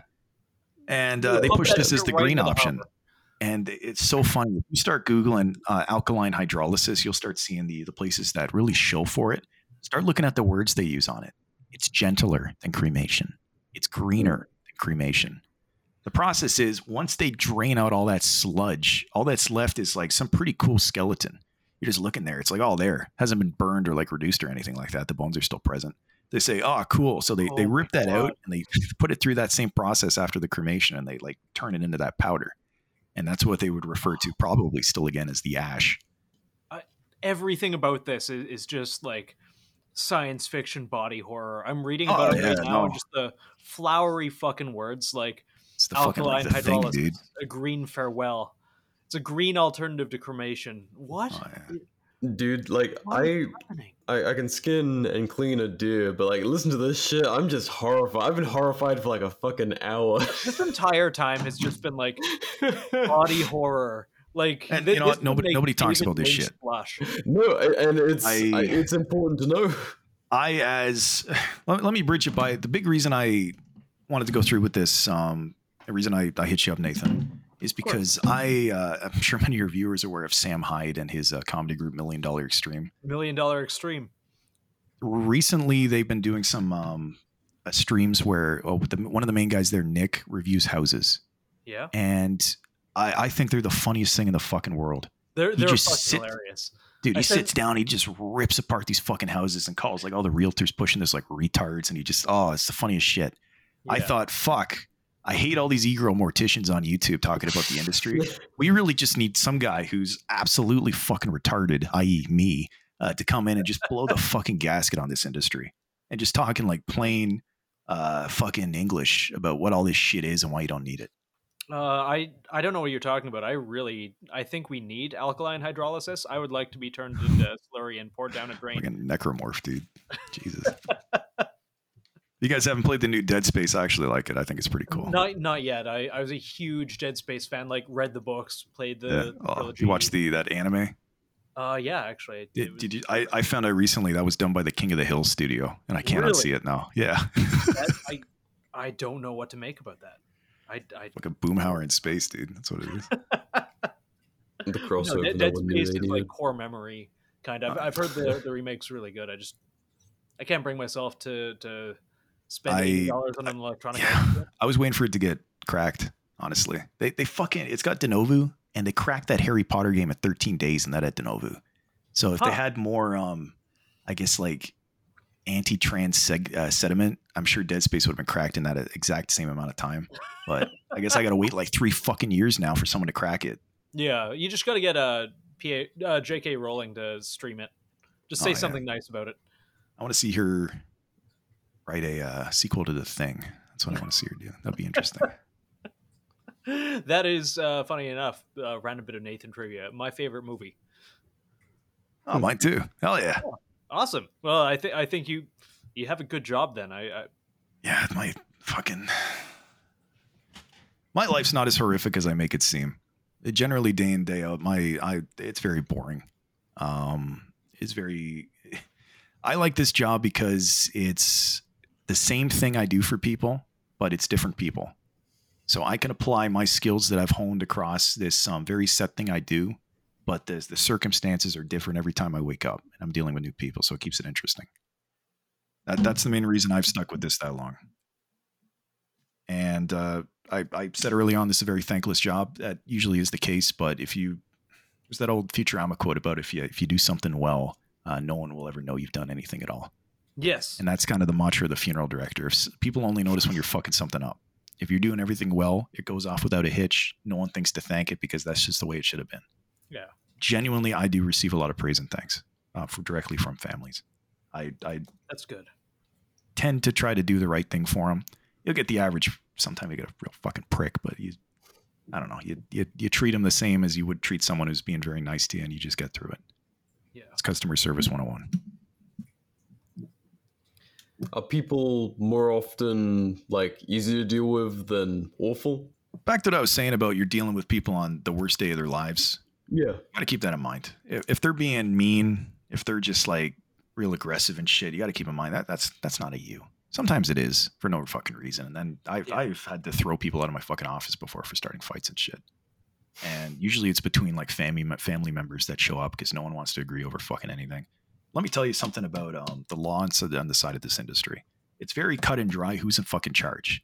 Um, let me preface that depends on your state and your state and your local laws but by and far in ontario at least canada as a whole um, primarily who would be in charge would be someone nominated by a will if you have a will you have an estate and you have someone that is an executor of your estate i don't recommend going to fucking the bookstore and buying one of those at-home wheel kits because yeah cool you wrote it out and everything unless you go get it certified by like a lawyer it's probably going to get argued out of court.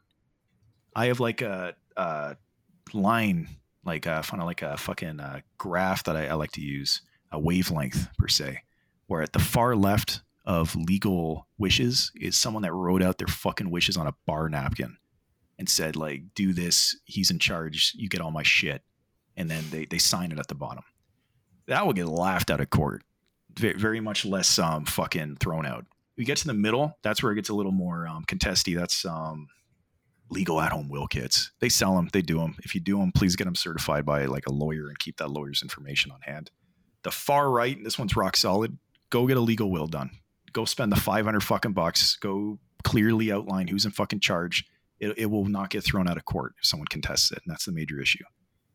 If you don't have a will, this is where shit gets interesting. This is like the roller coaster of um, figuring out who's in charge because fuck me, if I fuck up on this, I, I could get sued. And that's the big one. If they are legally married, the spouse is in charge. If they're not legally married, if they're divorced, um, it would come up to children after that. If there's no children, it would be parents. If the parents are predeceased, it would come down to brothers and sisters. If brothers and sisters are nowhere to be found, then it starts going all the way to like aunts, uncles, nephews, nieces. The very bottom of the totem pole is daddy government, and he comes in and seizes all your assets. Typically, they find someone before that, but it, it comes up, and you could argue they don't really have an incentive to find people uh, that far down the line because you know they want that money. Um, Yeah. The the eldest child thing is a fucking myth. That will not stand up in court. If you have three siblings and you're the youngest, and someone's passed away with no will, say your father or your mother, and they're uh, the last one, and all you are in charge, um, you have as much say as your oldest brother Interesting. in that regard.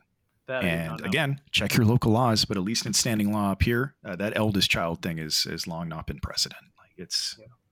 don't feel like you've been stripped of your say in a time like that. It, under those circumstances, if you're the, a distant cousin trying to dictate someone's funeral, you're gonna rightfully get told to go fuck yourself. But unless you got a, a, a fancy will that says you're in charge, because you know that happens. You know sometimes families they don't agree, get along, and they'll appoint someone you know distant in the family to handle everything, and that's usually where arguments also start. But you just got to remember you're not. A lot of the hatred isn't at you specifically. You know, I'm I'm placed in a position where often my hands are tied, and the legal decisions I have to ma- make aren't always um, the right one to do.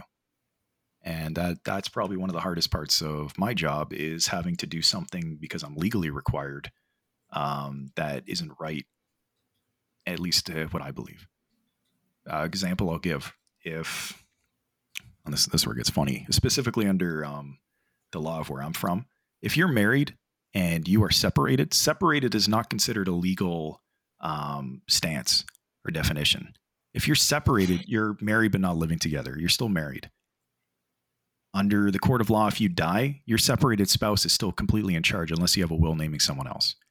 If you have gone and become common law with someone else, if you've had a, a girlfriend that's been living for a number of years, and again, check your local laws, however long that is, uh, at least where I am, that actually takes precedent over a legal marriage. So the common law spouse, if they choose to declare it at time of passing, they might have not been filing common law. But if they decide, hey, I'm going to go to the city and I'm going to declare common law on this, that overrules the actual uh, married spouse, no matter if they've been divorced for, you know, not divorced, but uh, separated for a number of years. That creates issues. fights over That creates fights you wouldn't believe. That cre- that creates uh, more customers uh, who have just been murdered. Like it's it's insane what people in your do. office. They don't have to go far. Oh yeah, like I I've broken up fights from people like just like family members, and it just comes out, and like they've told me like they they've never acted like this before, and you got to think like where's it come from? And you know it's sad to say in a lot of cases it's money, Yeah. what they feel they were deserving of, and sometimes they go their whole life thinking you know they're going to get the Camaro in the fucking garage, they think they're going to get the uh, the the rare prototype Crye six twelve shotgun in his gun case. They think they're going to get I, I don't know fucking the, the golden jewelry. And then all of a sudden you know they they either donate that shit very specifically in their will or they provide it to someone else and they fucking freak. And they take it out on me like, I'm, like i'm the guy that had any say over that but i That sucks. it's prevalent but by and large i i thankfully am shielded by most of it Mo- most of my clientele are are, are fantastic Yeah. and they're very thankful for what i do you start getting over to some shittier areas you get the real fucking pricks Yeah. Hey, uh, hey guys, I got a joke. What's Mortician's favorite workout? Deadlifts. God damn it. Is it impolite to say it before you do? All right. that one pretty quick. Oh man, I don't know. That's definitely not all of it, but that's that's a mega bite size of my take on this industry. yeah. Well, still, like it. I I think it's a subject that most people really don't think about. It, it's something that, like we, all of us will have to deal with death at some point if we haven't Yes. already. Yes. And if if you're not dealing with it specifically, it's because someone else is dealing with it on your behalf because you just fucking died. Yeah. You go through it at least once, twice if you have two parents, more if you have siblings. Like, there's always going to be someone either predeceasing you or else you're the one that fucking died. Yeah. And all I hope is that someone goes into this knowing a little bit more than they thought they knew. Because I, I'm amazed by the amount of people that fold about something they thought they knew, taken into something, and then someone that they that has perceived authority in a situation, like say a licensed funeral director says, "Oh, that's not the case." And they go, oh, "Okay, I'll just do what you say then." Fight him, push him on it. If he can't, if he can't put it in simple words what he's doing, then maybe it's not something that's required. Yeah. little food for thought. I had to look up that Crye 612 shotgun you were talking about. Fuck, I hate Yeah, I only thing. brought that up because the other day they uh, the domain on their website expired. What? Yeah, Crye Precision's website? Did I, no, I the- the hope specifically for the 612 shotgun. It was uh, I I want I it was a meme. I said I was going to get one in a long ass barrel length to skeet shoot with, piss off all the boomers at my ski range. Um, rip and piss. I don't think it's coming out, boys. no, I don't think so. I kind of Sad hate how it's designed. Like trigger right near the barrel. Everything about it ergonomically looks terrible, but I'm sure there's Yeah, but it's there is a a reason for all of it. I think they designed it as a breaching shotgun. Actually, it's like a master That would key. actually make a uh, lot of but sense. They did. Yeah, I I don't know. There's a lot of shit master Crye design that never ended up coming out. Rip uh, a fucking advanced warfighter. Yeah, it looks Man. like very much like a uh, a relic of the OICW kind of era. It's it's kind of base looking. I would I'd take one. Funny. Like the the one with the wood on it, dude. They were they were they were showing it to like duck hunters and like sports shooters, and I was like, okay, Okay, this is gonna be really kinda dope. funny. Yeah, I kind of want to get a little one and master key it under a big one. God damn, dude. I thought I was saying fucked up shit on this show. tape it to my arm and again throw my body outside the police station to see what happens um anyways yeah th- i think this was actually a really really interesting fucking episode it's a little outside our usual wheelhouse but i enjoyed it quite a bit I I'm always happy to come back. If you want to get specific, if, if the audience has questions and you want to Yeah. format them, you want to I don't want to say vet them, but like get the get the ones they can Google themselves out of the way. yeah Um, we'll pass them on I'm, I'm happy to sit here and answer those as long as I could do this forever. I, I could do this fucking four hours a night for all I care. I don't I don't know, but yeah well, I, I do have a few oddball questions to to chuck your way before we uh, end here, if you don't mind. Sure. But um, I, I keep on seeing it come up. All the all the hippie crystal types are always saying like, "I want to get buried and planted with a tree." Has that ever been requested of you? yes, and it's something I can't actually offer. Um, Huh. The the whole tree burial thing is actually um I I don't know if the lawsuit has gone through yet, if it's been come to um an end, but there was a woman suing um the provincial government here because they did not allow it. She wanted the what they're called burial pods. They bury you in the fetal position uh, over a like I, I want to say like a tree sapling, and it actually sprouts out and uses your body's nutrients to like fuel that tree, and then it, it grows up. I personally I think it's fucking cool. Yeah that's Hmm. actually- Um, however, the province deemed that um, toxic, I guess you could say, which is uh, what? weird, given that uh, so many people are getting fucking buried. Uh, little little mini mini Ohio train derailments just buried in these caskets under underground there. fuck I. I was going to say like you you let the body decompose on its own you know we're we're we're meat we're just made of meat yeah. instead of you know pumping us full of chemicals and Why They started Soylent Green and people. yeah Yeah, so, so so it's toxic when a rabbit or a deer or whatever else dies in the forest. What? Uh, I'm, I'm sure they could twist any definition to, to meet that, sure. But um, other places, no, they allow it. No, they'll bury you in that burial pod. I, I think it's cool, personally.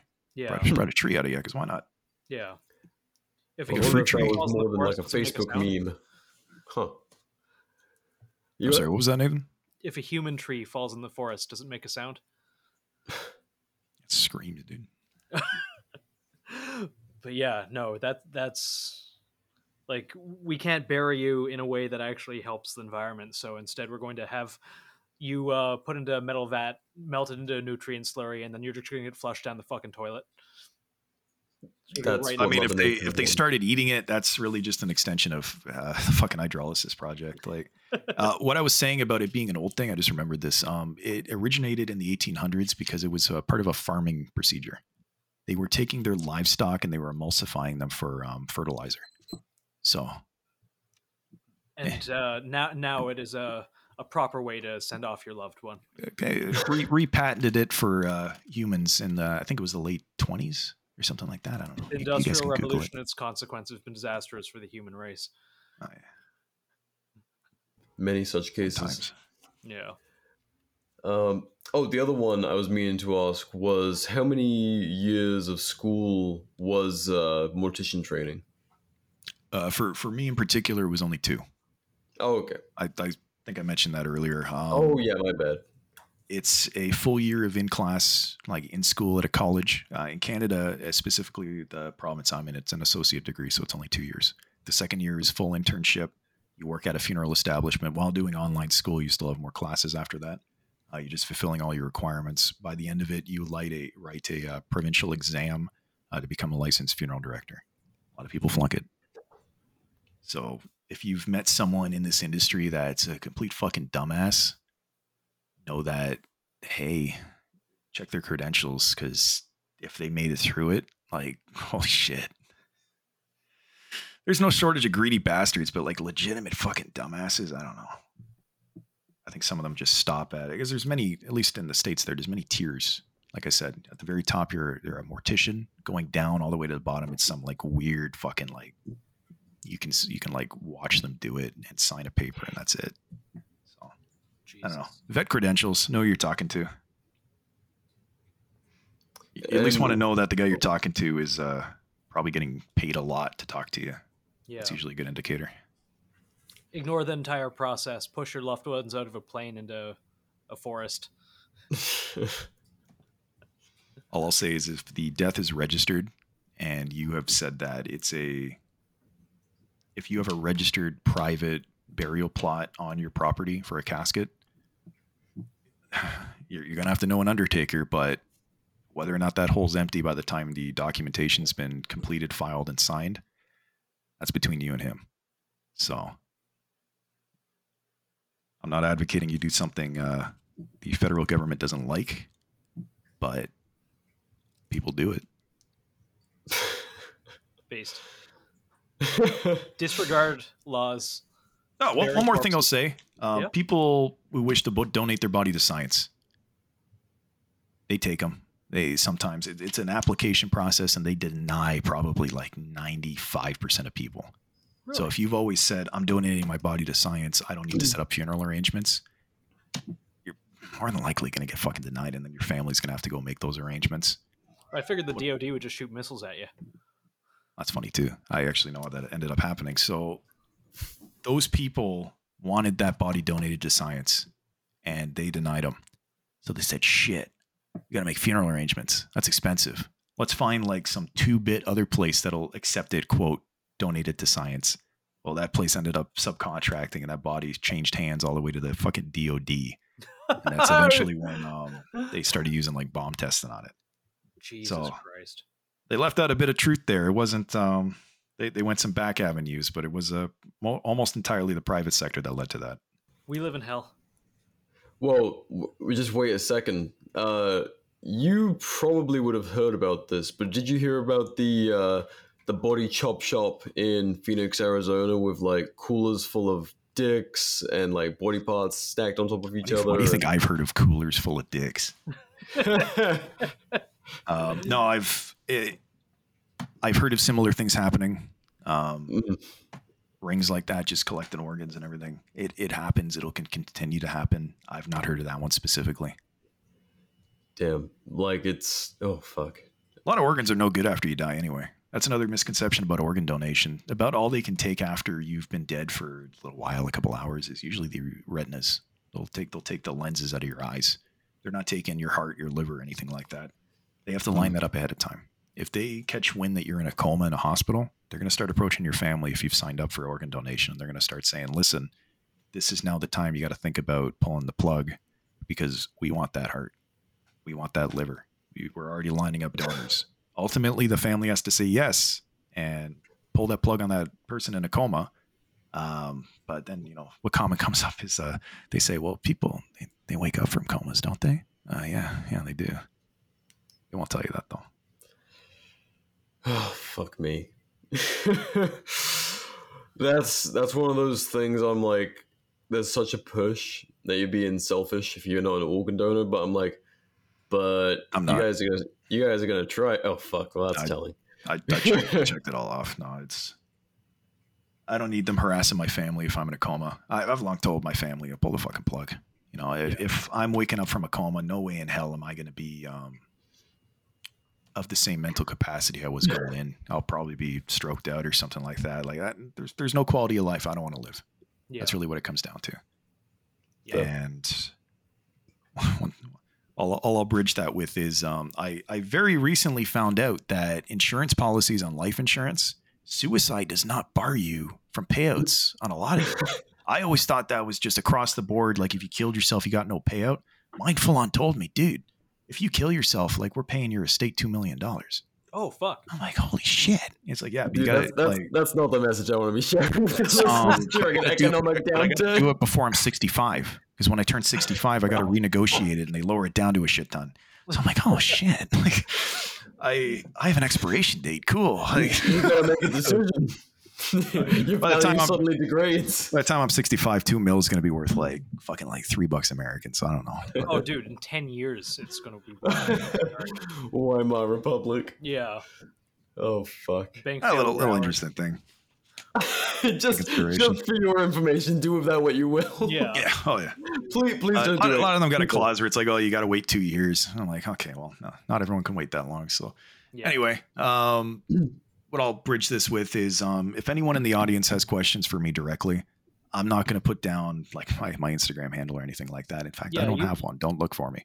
You're like, Um, the, the second thing I'm going to bridge that with is I, I have an email here. Let me get it. Uh, are you ready? Uh, we'll probably get you to tag this in the, the info on it too. Oh, It's uh, legally not a funeral director at protonmail.com. It's a throwaway I threw together. I can't guarantee that I'll reply to everybody, but I, I will read all of them. So if you have a question, if you just lost somebody, you want some guidance, my information won't be applicable to every single place uh, you're from. Uh, shoot, shoot me an email. Uh, the worst you'll get is no response, but I will read it. Yeah. But yeah. Any uh, any dad advice for our listeners here? Uh, That's not how to get laid by you know uh, a purple-haired Uh, e girl that watched too much Tim Burton growing up. that advice. Um, strive to. Uh, let me let me say this, and I'm not trying to be a prick when I say this. I I am almost entirely sober. Like I I'm not saying that as someone that used to drink a lot. I just I've never picked up the habit. Um, drinking isn't as cool as a lot of people will frame it to be. E- Even when it comes down to a lot of drugs, because I I do a lot of drugs. Let's let's also say that. Um, uh, alcoholism is a is a legitimate thing, and I, I've seen it be the downfall of a lot of fucking people. You know, it if you need to drink to legitimately like get through the day, wake up, you know, even if you joke about it, you know, it, joke joking's how you how you're coping with it. It's an extension of like admitting the truth. Um, I'm not telling you to go to triple, uh, sorry, uh, Alcoholics Anonymous because uh, those those guys just replace um, one habit with another. But um, just I don't know, stop drinking for a bit. If you need a drink to get through every day, swap to swap to two days, swap to three days. Just try try not doing it for a week. And I I say that as a, a funeral director that smokes. So what the fuck do I know? And- You- uh, nicotine or, or weed? Oh, fucking nicotine, dude. Huh, okay. And not not every Canadian is a fucking like Hey, I, blunt, blunt I- packing. Uh, I just presume you all coker, do it, dude. but, um, well, what I'll bridge it with as well is I I I won't say I do a lot of them, but I, I do I do quite a few psychedelics. I was gonna ask about that because you seem like pretty pretty grounded, not to go all hippy dippy and shit. But I'm sure that kind of has that helped you Uh, process. The, if I if I didn't, I think I would have gone nuts by now. And Hmm. this this is something I picked up as early as high school, really, you know, just fucking around. But mushrooms, LSD, uh, at least at least in Canada, and this is kind of the cool thing. Um, research chemicals, so LSD adjacent chemicals, like for one, for example, one P LSD, which is legally under our laws, you know, not not LSD because it's a different chemical, um, can be bought through fucking like the, the, the ClearNet websites that you just pay them directly and they ship it through our federal post service. wow. And the thing about 1P LSD is it's a lot fucking cleaner than like street fucking LSD you're gonna find. I'll, I'll never touch anything anything that comes from fucking somebody's hand off the street. yeah, especially But, these um, days. Microdosing of it, and, and you know now that finally uh, things are I won't say improving a bit, but uh, as study goes into this shit, yeah, we're starting to get the solid information on it. Hey, turns out weed isn't as safe as they used to say it was. You know, I smoke weed every day, everything's good. Well, now all the studies coming out since uh, uh, legalization went through, and hey, maybe it's not like the the carefree, harmless thing that uh, everyone said it was.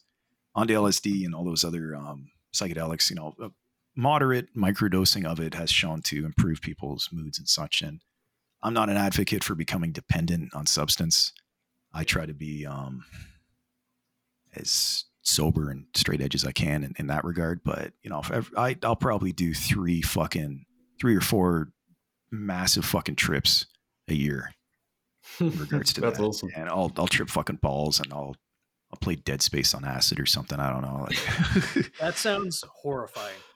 um, yeah, yes, it is. I'll leave it at that. But um, it's I don't know. Like if it's not your thing, I, I'll never push someone to do stuff like that. It's um, it's something you got to come to yourself. I I really fucking hate when people who just like slam LSD like every couple fucking weeks, going like, "You got to try this, man. You got to do it, dude. It's gonna change your whole fucking life, your perspective on everything, bro." Like, uh, I the potential for getting fucked up on that shit too is is there. And you I don't want to say you got to know what you're 100% getting into because it's it's a it's a strange process, but you got to do it at your own pace. So my dad advice at the end of the day is do drugs. Um, don't drink as much as people tell you you should, I guess. And if you want to fuck hot e-girl morticians, um, go to the first semester of any funeral school. and You'll probably see them. Don't do it. The hair is a warning. Stay away. Yeah, that's it's a warning. Also, um, I don't know. Did, did, did they still sell those condoms that change color when they get an STD? what? That's a thing. That's a thing. Yeah, I don't know if you can you probably buy them somewhere. At that point, it's uh, it's too late. Maybe. That changes color. Just a little bit dick test. I get the old oil change, but uh, I know the, the way bikers used to do it. They used to carry like little copper pennies with them, and they they slip it in on hookers. And if the fucking like started corroding on them, they'd be like, "Yeah, I'm not going in there." Just gotta sneak a penny in. Jesus Nice. Christ, sizzles like Ohio coffee. oh, oh well. On that note, That reference is topical right now. Oh yeah, and fuck, like I don't know. I don't always listen to this. Some of you, some of you in this fucking audience know who I am. I know, I know you fucking do. And uh all I'll say is, uh I don't know. Invite me to Halo, dude. I want to play fucking SWAT, bro. I see you playing, dude. Don't you, you can't go offline on Steam on me, dude. You know who I'm talking to. Let's play some Halo Reach. based. Very based. Well, well, thank, thank you so much for coming on, man. yeah, thank you. It, it- it was wonderful. No, it's, it's good. And it- you know what?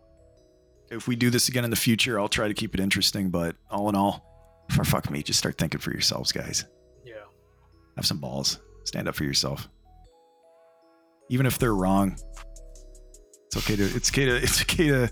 oh, sorry, even if they're right, it's okay to admit that uh, you were wrong. But I don't know. Practice being an arrogant bastard. Sometimes it'll it'll be applicable for the the odd chance you're 100% right in your position. Okay, bye. There you go.